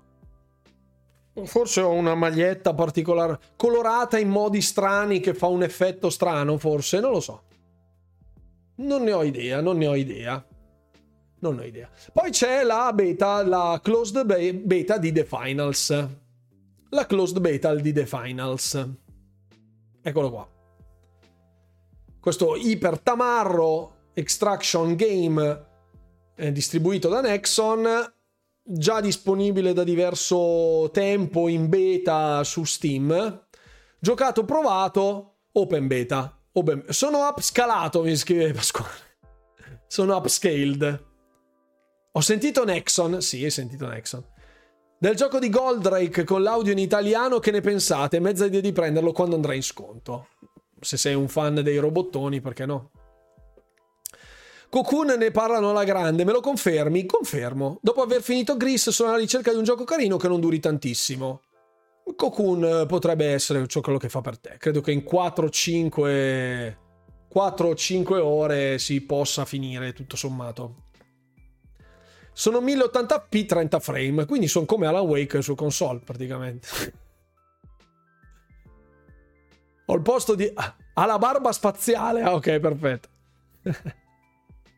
Quando nei Guardiani della Galassia durante la fight richiamavi a supporto alla squadra, a rapporto alla squadra, sbagliavi la risposta per motivare il team, ti mandavano a quel paese e non apprezzo. Giusto, giusto, Nigan. Tu che sei del 73, sicuramente sei cresciuto a pani e robottoni, anche se anch'io ho visto i cartoni di Goldrake, nonostante sia un misero 1984. Miserrimo 1984, aggiungerei, così per non farci mancare nulla. Poi, Ecco, questo era il The Finals. Questo era The Finals. Poi andiamo oltre. Andiamo oltre, andiamo oltre. Parliamo di quella roba qua. Allora. Allora. Ancora puzzi di latte, la miseria. Non puzzano di latte nemmeno le mie figlie. Fa tu. Allora. BlizzCon BlizzCon, il prossimo evento dei first party di Microsoft. Abituatevici intanto, io comincio a instillare il seme della discordia, della discordia. Perché tutti, ah, adesso non puoi parlare dei titoli Activision Blizzard come first party. Li hanno comprati, sì, come tutti gli altri studi. come tutti. Dove la fanno? A Anaheim, come sempre. Se non ricordo male. Anaheim. Allora, due parole. Due parole. Domanda sul BlizzCon. Gli orari convertiti in Italia saranno compatibili con i tuoi orari di stream o sono in orari strani? Sono qua. Sono qua. Code first party di Microsoft per la skin di Di Lorenzo. Sì, perché c'è, c'è, c'è una partnership fra il Napoli Calcio e Call of Duty. Presumo che Di Lorenzo militi nel Napoli, non lo so. Non lo so. Fanno vedere il controller Edge di PS5. Sì, Astix, perché i titoli di eh, a COD hanno ancora Activision ha ancora un contratto di marketing con PlayStation fino all'anno prossimo. Quindi eh, per il momento il contratto di marketing è stato perpetrato nel, fino al 2024, quando scadrà, molto probabilmente tutti i diritti di marketing entreranno verso la casa madre, cioè Microsoft, e se li terranno loro. Anno prossimo si intende gennaio 24 o dicembre 24? Allora, io... Allora, i diritti pubblicitari di Call of Duty sono argomento di calda discussione nei peggiori bar di Caracas. Ecco, io presumo che dopo i contratti che sono stati finalizzati con i vari publisher internazionali, piattaforme e store per distribuzione di Call of Duty, credo che questo Modern Warfare 3 sia l'ultimo che Sony debba fare, se non ricordo male, come diritti, perché ne avevano diritto fino al 2024 e avessero i contenuti esclusivi per PlayStation solo per un altro Call of Duty dopo Modern Warfare 3. Quindi dovrebbe essere questo. Quello che arriva. Potrei sbagliarmi, non sono certo al 100%, ma la data esatta di fine del contratto pubblicitario non è noto. L'anno fiscale, come dice Bollato, è vero, potrebbero essere gli anni fiscali, ma l'anno fiscale varia un po' da azienda a azienda. Esempio, quando io ho fatto il video sul mio canale YouTube dei leak di Bethesda, dove c'erano liccati i vari titoli. Eh, Max Under, grazie mille per l'abbonamento. Benvenuto a bordo degli abbonati. Punto esclamativo Discord, dove c'è la chat riservata alla mia ciurma di, abbonata, di abbonati con i contenuti esclusivi in arrivo sul mio canale YouTube, anticipati per gli abbonati. Il, credo. Eh, aspetta, che non mi ricordo più che cosa stavo dicendo. Mannaggia la pupazza. Eh, stavo parlando di. Brr, di COD, diritti di esclusività, aspettane. Aiutatemi a raccapezzarmi perché francamente ho perso un attimo il tiro. Bethesda, bravo Nico Feder, grazie. Allora, Bethesda, eh, l'anno fiscale di Bethesda non è l'anno fiscale di Microsoft, perché i leak che avevamo visto di Bethesda indicavano l'anno fiscale come l'anno solare quindi dal 1 gennaio al 31 dicembre per Bethesda, nella fase dei leak che erano emersi dalle carte del 2019 probabilmente, visto che trattavano dal 2019 in poi.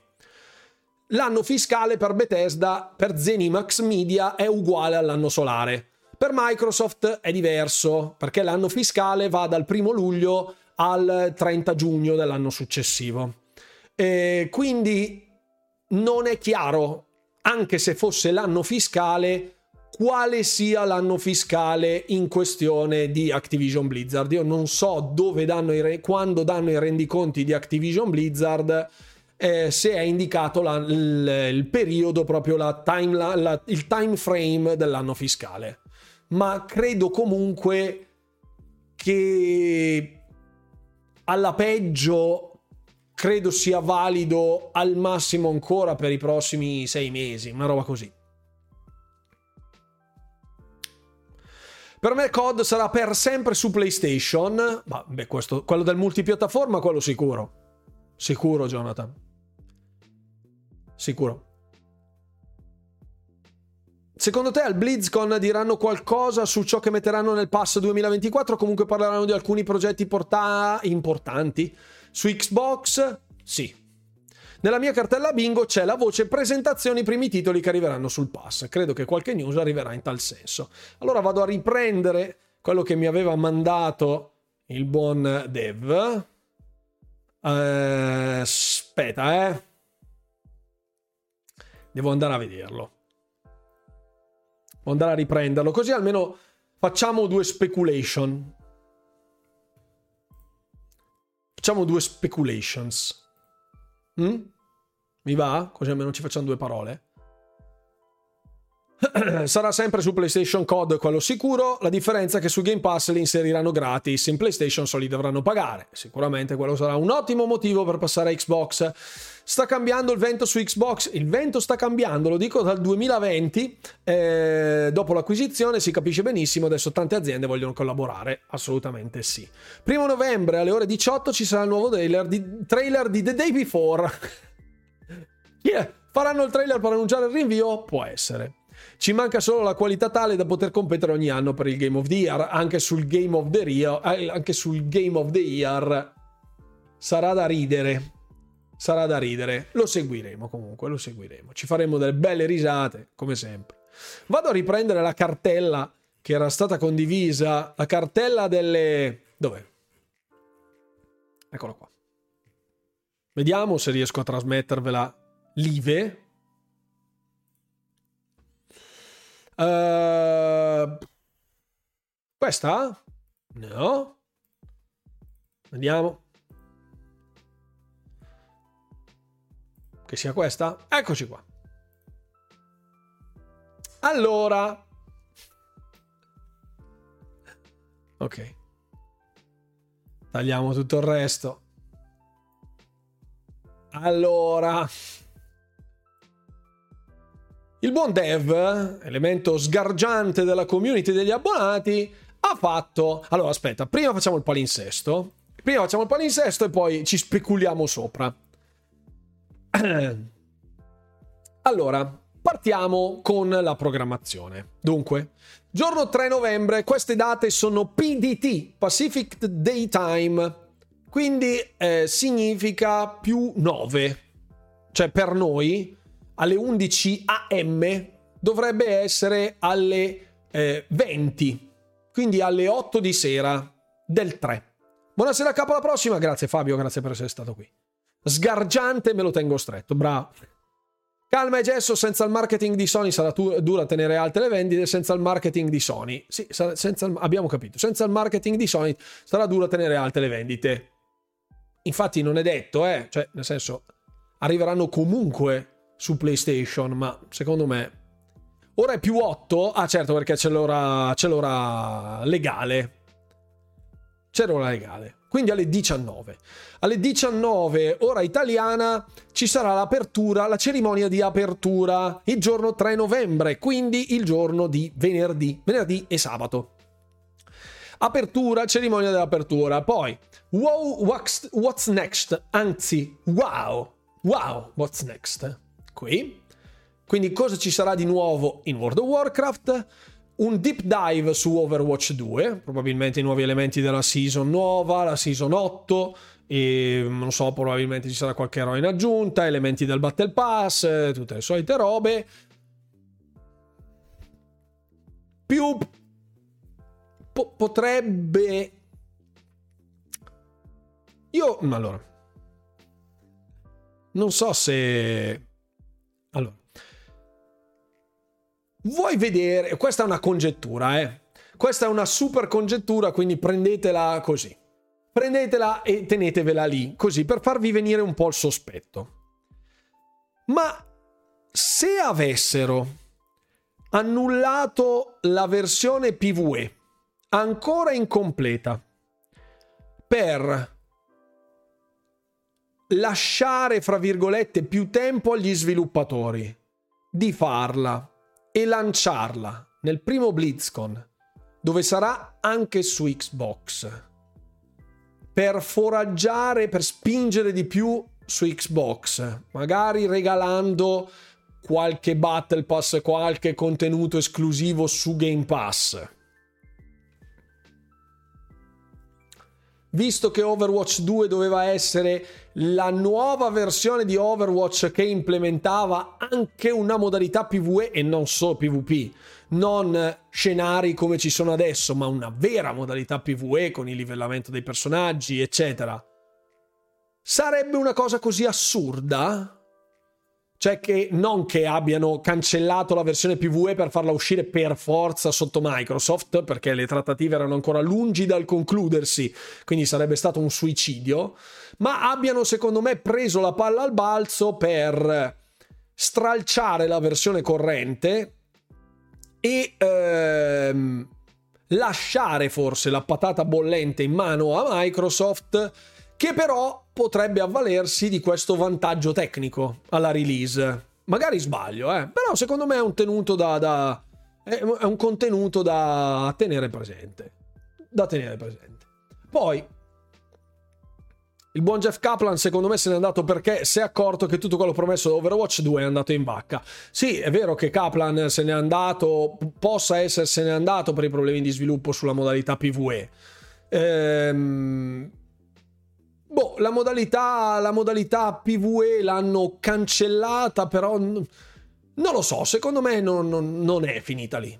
Secondo me non è finita lì. Cioè adesso col management di Xbox, che si trova un titolo con una promessa non mantenuta, succederà quello che è successo con Fallout, punto di domanda, con Fallout 76 intendo, cioè che al lancio non era uscito in maniera decorosa ma hanno spinto comunque per Stesso discorso con Halo Infinite, le cui season all'inizio zoppicavano parecchio e adesso, proprio anche per la sua natura free to play, seasonal, con contenuti aggiuntivi stagione dopo stagione, ha tratto beneficio poi a distanza di tempo e ha recuperato mh, parte del terreno perduto, boh, non lo so, parte, anche solo una parte, piccola, ma piuttosto che chiudere, sicuramente potrebbe essere interessante, non lo so.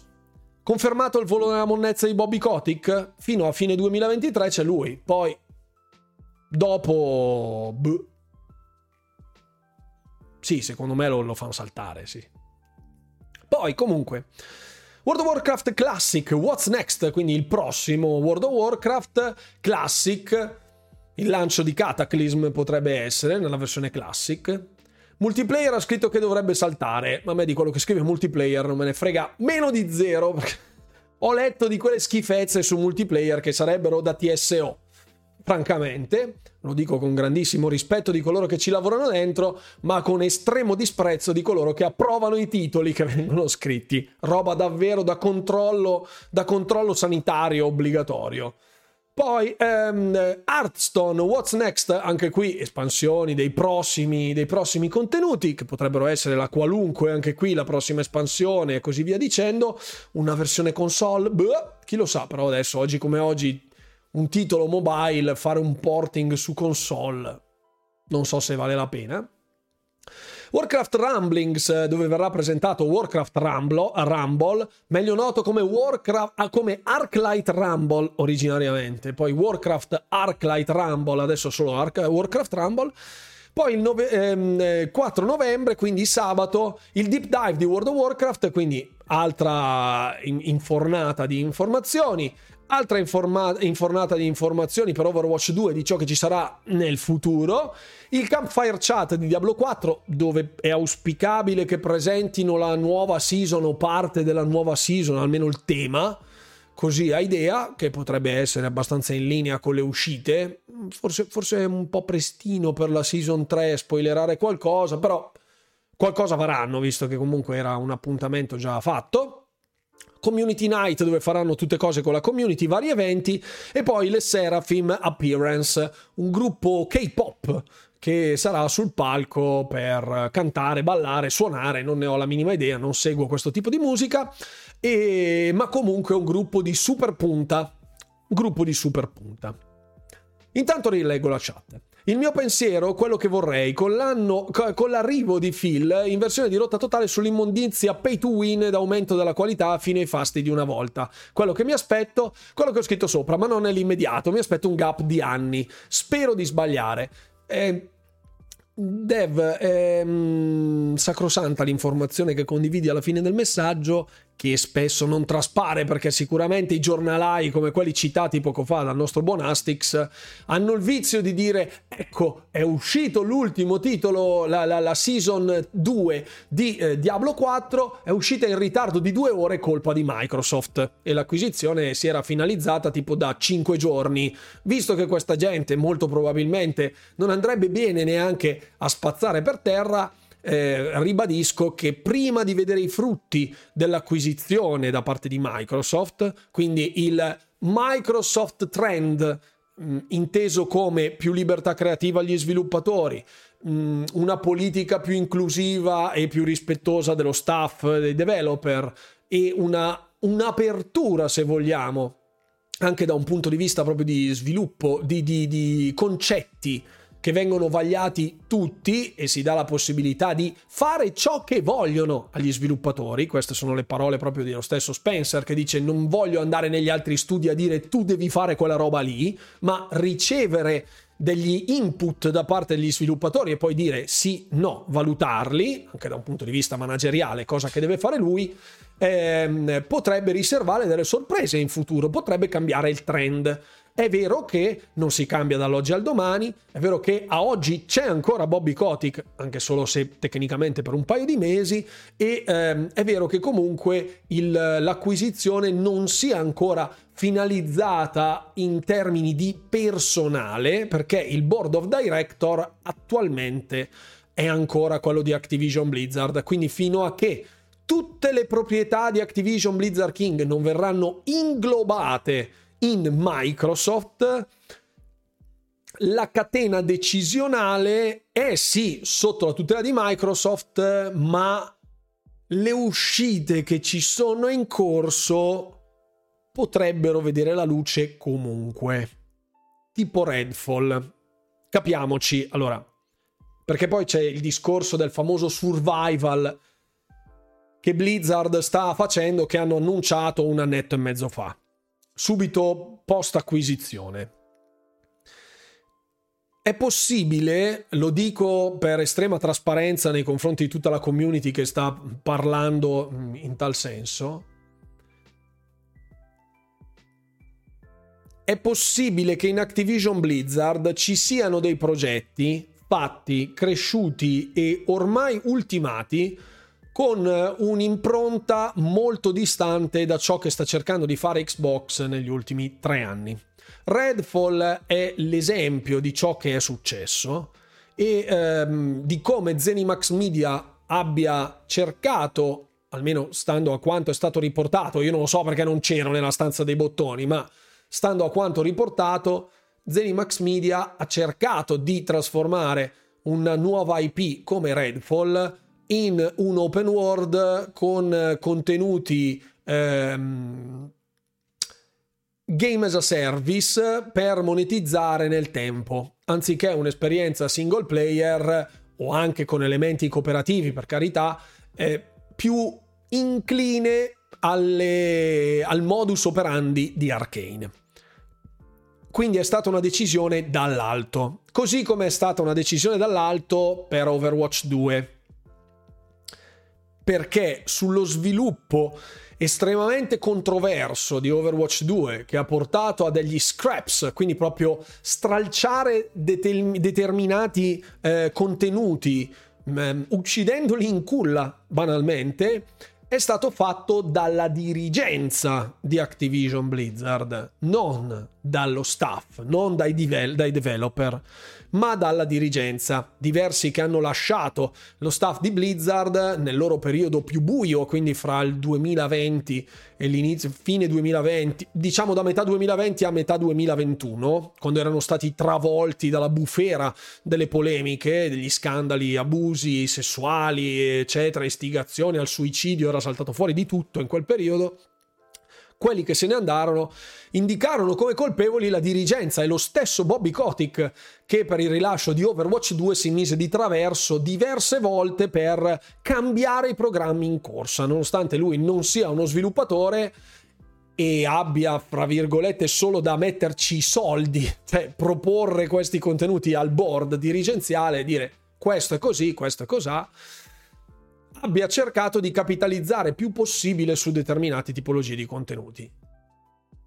Overwatch 2 è un po', fra virgolette, il, il Redfall di Activision Blizzard, se vogliamo, cioè un progetto che originariamente non era così e che alla release è stato rilasciato monco. Doveva arrivare la versione PvE, non è arrivata, doveva avere determinati tipi di contenuti che non sono arrivati, Tecnicamente è ancora Overwatch di prima, quindi non è paragonabile appieno a Redfall, che aveva anche dei problemi tecnici notevoli alla release. Quindi potremmo. Prendete tutto con estrema, eh, con un grain of salt, quindi con, con, con un po' di sale in zucca potremmo trovarci a vedere dei contenuti targati Activision Blizzard uscire sotto l'egida del Microsoft Gaming come prodotti first party di Xbox su cui Xbox non ha potere. Cioè, Redfall è uscito molto dopo l'acquisizione di Activision e di Bethesda.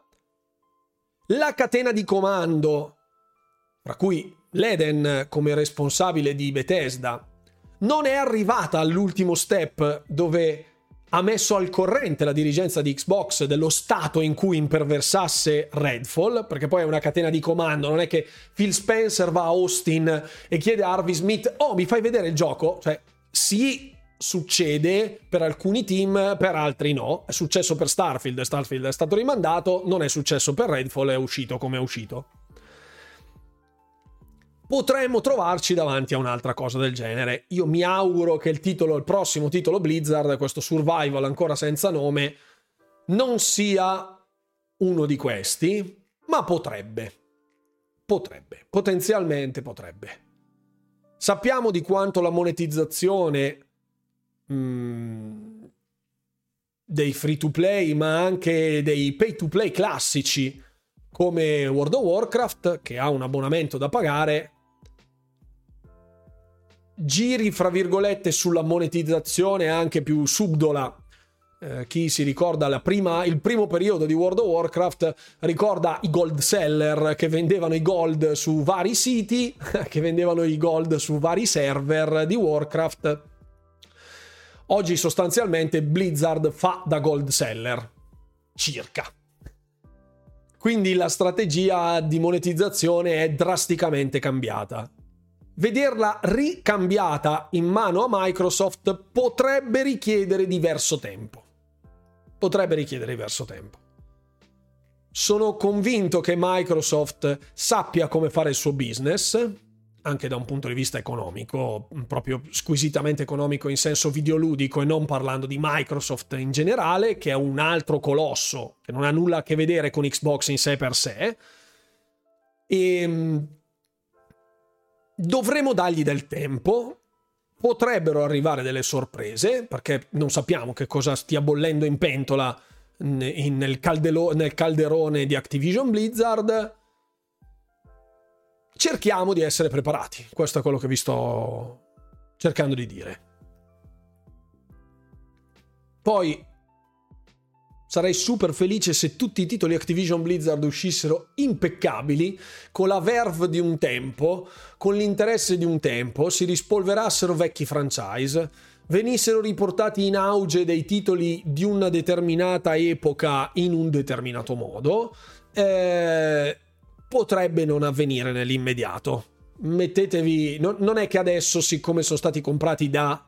tutto cambia da oggi da oggi parte il cambiamento, ma fisiologicamente muovere un'azienda di svariate migliaia di persone non si fa in un giorno, anche se sei Microsoft. Quindi eh, quello che scrive multiplayer è abbastanza osceno 9 volte su 10. La volta che si salva, poi se me la fai leggere. Heroes of the Storm l'hanno proprio dimenticato. Purtroppo, nah, sni, sni Nico Fader. Sni, perché era uscita una content patch su Heroes of the Storm. L'avevo scritto anche sul mio sito, nonostante avessero de- detto già che non ci sarebbero stati aggiornamenti, cose. Sta roba è buttata lì probabilmente, eh. Io l'ho reinstallato sul PC. Poi... Quel campfire chat di Diablo 4 dura due ore e passa, è sospetto. È, abbastanza sospetto. Le Serafin lasceranno poi il palco ai Marduk, con Panzer Division Marduk. Non lo so. Molti siti sbagliano perché guidati da un marketing pervasivo e bugiardo che farà male ai siti stessi. Bisogna vigilare e io vigilo, vigilo. Secondo te con Sara cambierà qualcosa su certe cose, tipo l'uscita di cose come Redfall? Ecco appunto, ho letto adesso la chat, beh, ecco, questa è un po' la sinossi postuma alla tua domanda, Clara. Grazie. Redfall non è stato fatto per caso, ma pensato come Fallout, Fallout 76. Sono due studi single player portati verso il multiplayer. Quindi la domanda è se hanno imparato a farli meglio sti multiplayer o rinunciare. Eh... Certi giochi, secondo me, non puoi farli multiplayer. Cioè, non... Eh, allora, certi giochi farli multiplayer... Allora, certi franchise farli multiplayer è molto difficile. Così come certi franchise nati per il multiplayer, tipo Doom, è facile, è, è difficile sbagliare il multiplayer, ma ci sono stati anche casi di quindi potenzialmente ci si può aspettare di tutto. È chiaro che nel momento esatto in cui commissioni la realizzazione di un titolo con un IP nota e celebre, oppure nuova, ma interessante, ma croccante, commissioni la sceneggiatura a chi sa scrivere la sceneggiatura è giusto, e non lo commissioni a uno che sa fare solo il multiplayer, se no la sceneggiatura l'ha fatta zia Peppina. Di contro, non puoi commissionare a chi non ha conoscenze della gestione dei multiplayer a gente che ha fatto solo single player. Ciao Redfall.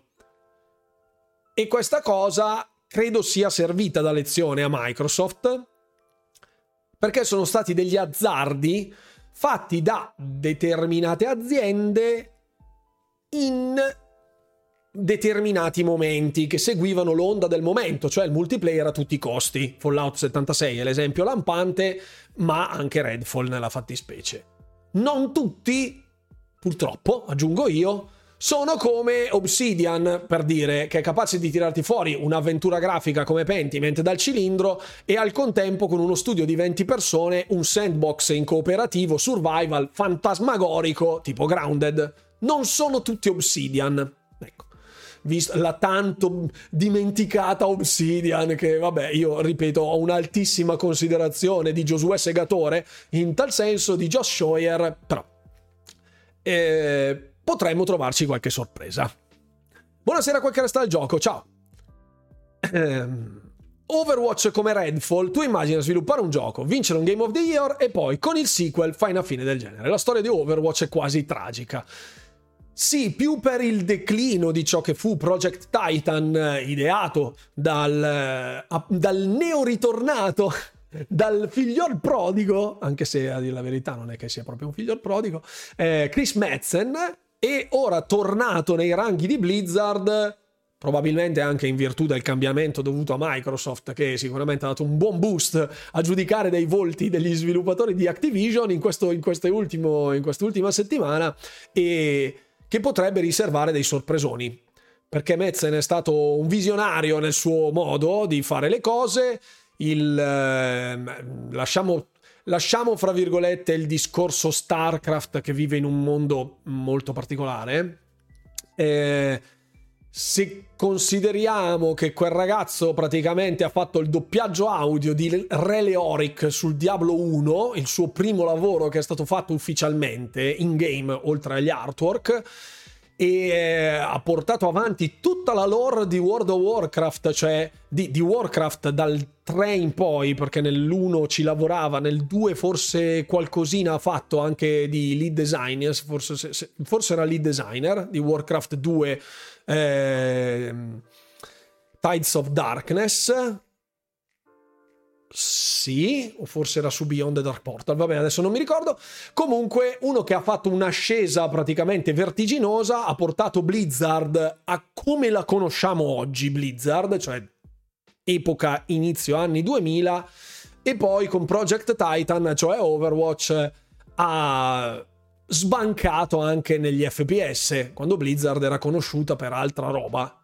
Il ritorno di Metzen, anche solo a guidare il timone, con il comparto manageriale di Microsoft da un punto di vista creativo che appoggia la creatività. Hi-Fi Rush, Pentiment, Grounded, potremmo farne di ogni, Avowed, cioè con, dando in mano a Obsidian un, un, un, un, um, gioco in prima persona che non hanno mai realizzato, senza contare tutto quello che stanno facendo Playground con Fable, senza contare In Exile che oltre a Clockwork Revolution dovrebbero essere al lavoro su altra roba, L- lo sviluppo dei second party tramite Xbox Studio Publishing che stanno collaborando con un sacco di gente fighissima.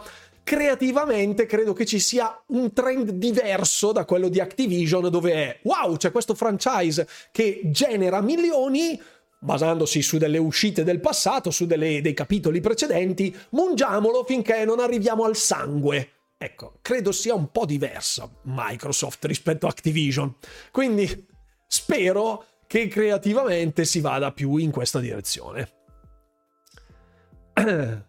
wow, l'uscita aveva dei mob fermi coi server impossibili. Sì, è vero, è vero. ma allora, il passato d'oro, dire che Blizzard non, sia, non, abbia raggiunto il suo apice fra il 2002 e il 2010 con tutto quello che ha sfornato, credo che sia negare l'evidenza. Anzi, fra il 2000 e il 2010, perché alla fine del 1999 è uscito Diablo 2, poi è uscito Warcraft 3, poi Reign of Chaos, poi è uscito World of Warcraft, poi StarCraft, poi Diablo 3, poi Hearthstone. Calcolando che di questi nomi ne girano ancora Overwatch, ovviamente, calcolando che girano ancora tutti questi nomi oggi, a 20 anni di distanza, direi che sia proprio il suo periodo d'oro. Quanti si ricordano Arthas Menethil e quanti l'espansione di Dragonflight, che è già dimenticata adesso. Quindi, Blizzard deve aver paura di Paladins. esatto, esatto. Però Microsoft è brutta e cattiva e distrugge la creatività, giusto? WoW non aveva nemmeno le quest per farti raggiungere il 60 se vogliamo fare cherry picking. Sì, dovevi grindare nelle Plaguelands sostanzialmente o a Silitus. Esatto, il massimo per l'epoca era Ultima Online, non so se ci ricordiamo, esatto, cioè decisa o EverQuest 2. Vabbè. Vabbè. Comunque, andiamo alla tabellina delle speculazioni per il BlizzCon, visto che arriverà il prossimo fine settimana e che quindi sarà già postumo al salottino. Lo analizzeremo chiaramente domenica prossima. Ovviamente mi raccomando, ricordatevi di andare a scaricare Headbangers eh, Rhythm Royale, che è già disponibile con il pre-download, perché martedì sera ci giocheremo in community. La sera di Halloween ci giocheremo in community, visto che supporta un botto di giocatori. Scaricatevelo tutti e ce lo giocheremo together. Eh, mm, ho dimenticato di ringraziare Maxander per l'abbonamento. Scusa se non ti ho. Grazie, Maxander. Ora eh, andiamo a vederlo. Allora, il bingo. Allora, ringrazio eh, DevM per questo, mm, per questo fantastico, questo fantastico recappino che vediamo tutti insieme. Così almeno vediamo quanto è, quanto è, quanto è feasible, quanto è doable. Ok? Allora, adesso vi do le mie percentuali. Ok? A Diablo 4 ci stai giocando? Sì, non so se, prend- se prenderlo o aspettare qualche sconto più corposo. Adesso è già al 20%, Ti do il mio, pre- il mio pronostico, Astix. Puoi aspettare 4 mesi a giocarlo? Tieniti i soldi nel portafoglio, se hai altro da giocare nei prossimi 4 mesi. Se no, compralo. Te lo dico, chiaramente. Non so nulla, non sono un insider, non ho sentito eh, da, dal panettiere sotto casa che il parrucchiere del cane di Sarah Bond... che Diablo 4 arriverà sul pass a febbraio 2024, ma secondo me già nel 2024 qualcosina dovremmo vedere. Ho almeno due giochi da giocare nei prossimi quattro mesi se non esce altro sul pass. E allora? Quattro mesi sul pass, ottimismo, tenero. Staremo a vedere, lascia passare. Già tu mi devi una birretta per l'acquisizione che hai detto che non sarebbe mai avvenuta, quindi già lì parti in deficit, quindi mi mi arrogo il diritto di mettermi in una posizione di superiorità per quanto riguarda scommesse fatte e scommesse vinte. Comunque, ehm, diamo un'occhiata a questo bingo, così vi do il mio parere. Il buon dev, il buon dev dice, allora, eh, intanto lo, lo, lo, mettiamo anche qui in confronto, che così vediamo. Ecco, giorno 1, giorno 2. Perfetto. Dunque, eh, cosa c'è di nuovo su eh, World of Warcraft? E qui abbiamo la presentazione della modalità retail, quindi ci sta. Quindi ci sta, la nuova espansione, ci sta. Poi e l'annuncio, la, la presentazione della patch e il nuovo annuncio. Quindi ok, entrambi buoni. World of Warcraft Classic Plus, cioè le stagioni sul Classic ci sarà la possibilità probabilmente di avere le stagioni eh, dei, dei delle varie espansioni, quindi il World of Warcraft Classic, cioè era solo vanilla, World of Warcraft Classic che vanno avanti, quindi in questo momento ci sarà Wrath of the Lich King, c'è l'espansione, la, la season di Wrath of the Lich King, potrebbe essere, sì, sì, Classic e Classic Plus sono diverse, sì, sì. Ok. E Classic, appunto, season nuova. Boom. L'arrivo di Cataclysm, siamo nella seconda fila, dopo Wrath of the Lich King Classic in arrivo Cataclysm, potrebbe starci, anche se comunque se arrivassero le stagioni su, su, su, sul World of Warcraft Classic, secondo me Cataclysm lo posticipano un po', perché secondo me già Da Cataclysm in poi siamo lontani dal magico, dalla triade leggendaria dei World of Warcraft, cioè Vanilla, Burning Crusade e Wrath of the Lich King. Basta. Il periodo dell'apice massimo, la Golden Age di World of Warcraft era quella lì. Stop. Poi... Questo è l'acquisto non... No, No, non ho capito di quello che dici, ma comunque, comunque la scommessa l'ho vinta io. Poi annuncio World of Warcraft su Xbox, sarebbe una bombissima. Potrebbe essere, già ci sono degli add-on che implementano il, ma- il, il controller tradizionale Xbox con sua, eh, con tutti i suoi pulsanti in maniera super eh, congrua a quello che è il, il, button mapping del controller di Xbox su World of Warcraft. Potrebbe essere annunciato il porting, secondo me sarebbe una bombissima e potrebbe starci. Espansione di Diablo 4, sì, eh, ci sono dei rumor che mm, vogliono all'interno del pacchetto di dati della Season 2 eh, alcuni nuovi contenuti in arrivo, una nuova classe, non vi dirò nulla perché sono dei rumor barra leak che potrebbero rovinarvi, fra virgolette, la sorpresa. C'è chi ha stafanato all'interno dei, dei, leak, ovviamente non scrivete nulla in chat se lo sapete, e um, è molto probabile che ci sia l'annuncio della prossima espansione. O quantomeno qualche nuovo contenuto. Accenno alla Season 3 di Diablo 4, appunto, come diceva il buon dev. Trailer del nuovo gioco di Blizzard, con presentazione del gioco nuovo di Blizzard, che è il famoso Project Odyssey. Questo si dice essere un survival game eh, cooperativo, cioè comunque multiplayer, di una nuova IP, nuovo franchise. Potrebbe arrivare anche lì. L'annuncio di WoW su Xbox sarebbe una roba grossa, se fosse sul pass sarebbe ancora più grossa, lì è tutto da decidersi, chissà, chissà. Nuovi contenuti per Hearthstone, che io comunque ho sempre installato di fisso sul cellulare e ci gioco la daily, almeno la faccio. Almeno la faccio. E il secondo acquisto ho la vittoria morale, fatto, non esiste, lascia passare, hai perso, basta, basta. Hai detto non avverrà mai questa cosa e invece è avvenuta. Nuovi contenuti per Hearthstone, abbiamo detto ok, presentazione di Warcraft Rumble che è già in palinsesto con Warcraft Rumblings e l'abbiamo già visto. Overwatch 2 le avventure PvE diventano free.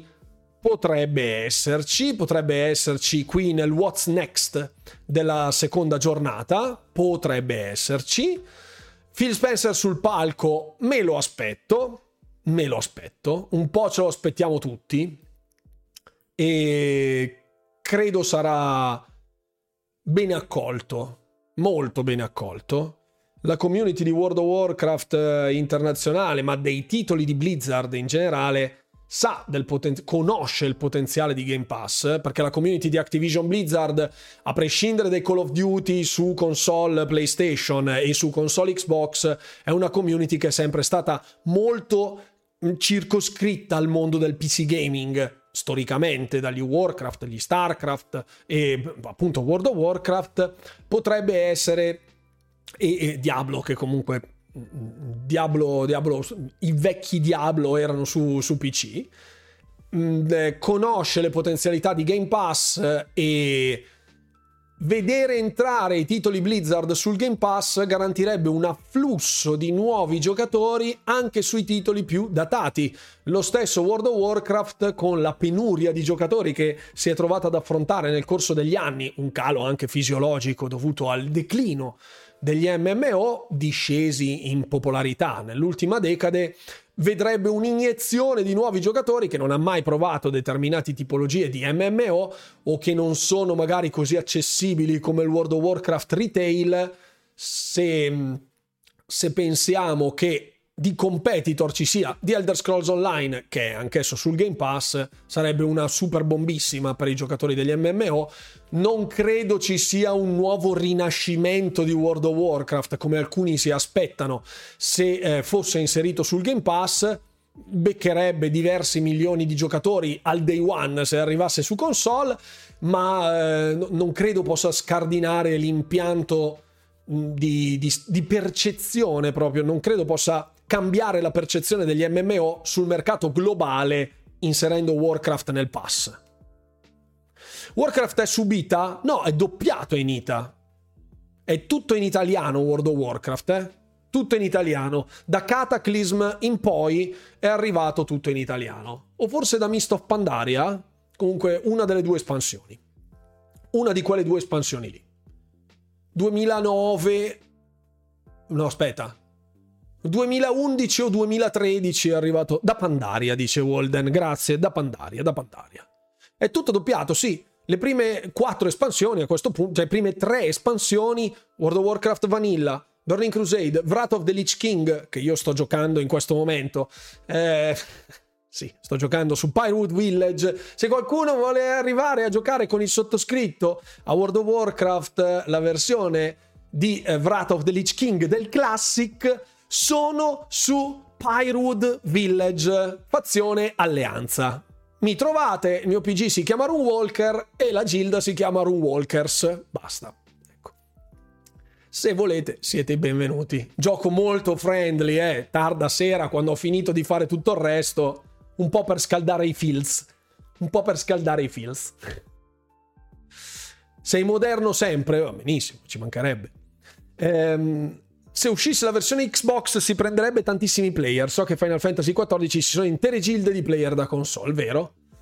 Vero? Esiste una prova gratuita di World of Warcraft? Esiste la prova gratuita di World of Warcraft, sì. Fino a livello 20, se non ricordo male. Lo scarichi comodamente dal launcher di Battle.net, ti crei un account, c'è versione di prova. Morbido morbido. Eh, esatto, per 20 livelli, 20 livelli. Prova Final Fantasy, fra Final Fantasy XIV su Xbox. Forse un probabile World of Warcraft mi renderebbero povero. è un casino. È un casino, sì, è un casino, è un casino. Eh, Cap, lei mi deve anche far sapere i suoi progetti per WoW, perché dove sta giocando lei, ora tra poco ci sarà anche Cataclysm. Chi lo sa, vedremo se ci sarà anche Cataclysm, vedremo. Tra l'altro la gente sarà contenta se non ci fosse più puntini puntini, cosa... Il bo- ringraziamo il bot di Twitch che ogni tanto banna delle parole a caso.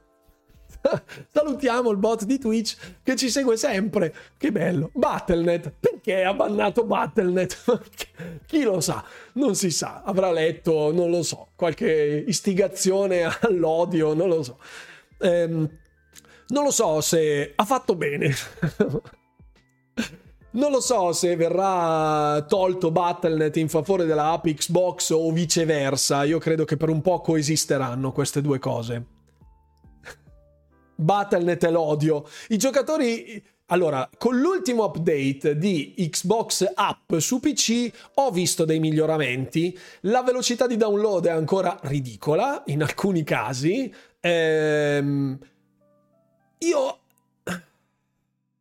Secondo me metteranno mano alla Xbox App su PC e Battlenet convogliandoli in un'unica applicazione che verrà distribuita universalmente su console, PC e mobile, completa di authenticator di ogni tipologia per tutti i titoli di Xbox e, um, e, di Activision Blizzard King, di Zenimax con autenticazione a due fattori, bla bla bla, possibilità di scaricare i titoli su PC, mobile, console collegando tutte cose dappertutto quando arriverà l'Xbox Game Store per mobile. Per me tutto sarà lì secondo me. Quindi per adesso non aspettatevi dei revamp che strapperanno via Battle.net per far puntare tutto su Xbox App o viceversa. No, no, il download non è solo quel tuo problema. No, no, no. Qui Monaco Birraio che... puntini e puntini, cavolo, giusto. È ridondante a quel punto, no? Sì, ma infatti faranno solo eh, un, uh, lo terranno in vita mentre daranno, faranno sviluppare una piattaforma omnicomprensiva. Hanno fatto la versione compatta dell'app Xbox, si dice che per le portatili sia tipo per le portatili ROG. Sì, è vero, è vero, lo, lo, ho messo l'articolo oggi sul sito. Pure qui devo sentire odio per i launcher. Più launcher è per tutti, soprattutto per Windows, quindi pure Xbox. Non fate i tafazzi, ma il launcher, eh, il, il launcher di Xbox, eh, dell'app Xbox, fino a tre, no, sei mesi fa era aberrante.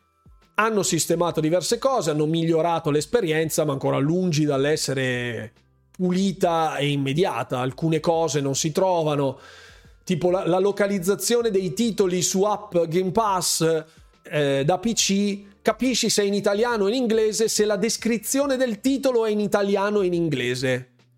Che mettete un tag, mannaggia la miseria, mettete un tag, mettete come Steam che ha le indicazioni, cioè sul browser le trovi ste robe.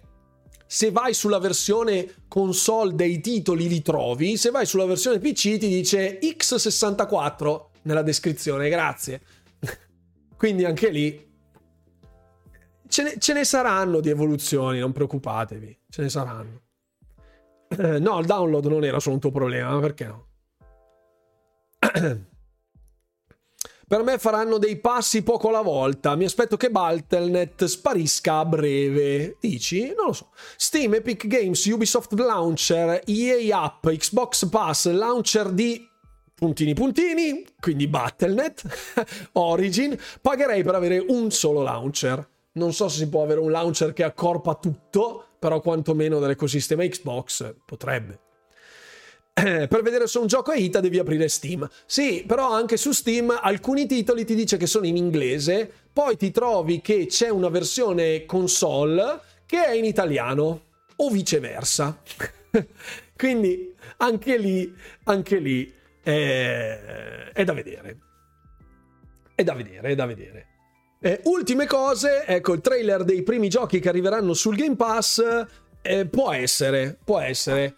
Credo che qualcosa in termini di Xbox, cioè io vedrei bene ehm, questo tipo di annunci il primo giorno e poi il secondo giorno nel WoW Deep Dive far vedere qualcosa di WoW che gira su console. Cioè, se fosse una roba così, secondo me la gente inizierebbe a lanciare le mutande tipo adesso, comincerebbe a entrare su World of Warcraft Classic per farsi il PG intanto che arriva su console. Io sono sicuro di questa cosa perché chi ha un PC anche solo a più o meno dice sai che c'è? Grindo intanto. Perché così almeno seduci i tuoi sentimenti di vent'anni fa dicendo ma sai che io eh, l'ho scritto nella chat degli abbonati. Primo annuncio del BlizzCon Battle.net verrà cancellato all'istante. Cerchi di lanciarlo non va basta. Staccano la spina buttano un secchio d'acqua nel mainframe di Blizzard basta. Arrivederci. Comunque comunque comunque Volevo, volevo, appunto dire che secondo me se ci fosse un lancio del genere sarebbe un'iniezione di fiducia e di ossigeno per tanti giocatori che non vedono l'ora di questa cosa.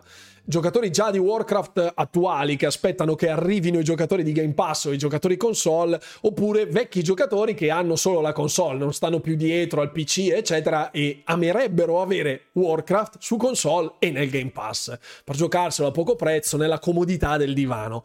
Io sono super sicuro che questa cosa quando avverrà darà una bella iniezione di giocatori e eh, di fiducia anche per il nuovo corso dei titoli di Activision Blizzard, sfondando poi la barriera di quello che è il PC gaming e andando potenzialmente a raddoppiarne il bacino.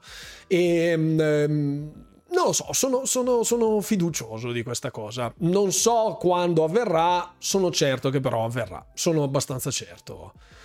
Se apri Battle.net ti crasha il PC, disinstallalo. non credo. Non credo, non credo. Comunque sia, Comunque sia. Allora ragazzi, siamo arrivati alla fine della serata. Io ovviamente ho, ho goduto particolarmente per quanto riguarda questa, questo salottino che è stato foriero di vari spunti molto molto interessanti. Ringrazio tutta la community che è arrivata fino a quest'ora della serata per seguire la live con me. Grazie davvero a tutti coloro che si sono abbonati, hanno bittato, subbato, punto esclamativo Discord per tutti gli abbonati. Noi ci vediamo la prossima live martedì sera. Faremo sal- un salottino di mezz'ora, tre quarti d'ora dove ce la raccontiamo un po' e poi andiamo su il, sul titolo che arriverà proprio quel giorno lì. Borlamac, grazie mille per essere qui. Mi raccomando, scaricate assolutamente eh, Headbangers Rhythm Royale, il titolo che arriverà su Game Pass il giorno martedì 31, perché ci troveremo a giocarlo all together in community proprio nella serata del 31 di ottobre, visto che comunque il giorno dopo ci sarà eh, festa nazionale e quindi eh, ecco il, il buon Nigan che dice alla prossima live di info e polemiche bannate Nigan fino a domenica prossima così almeno non entra neanche per sbaglio. Buonanotte a tutti e non resta altro che augurarvi come sempre. Buon divertimento gamers. E alla prossima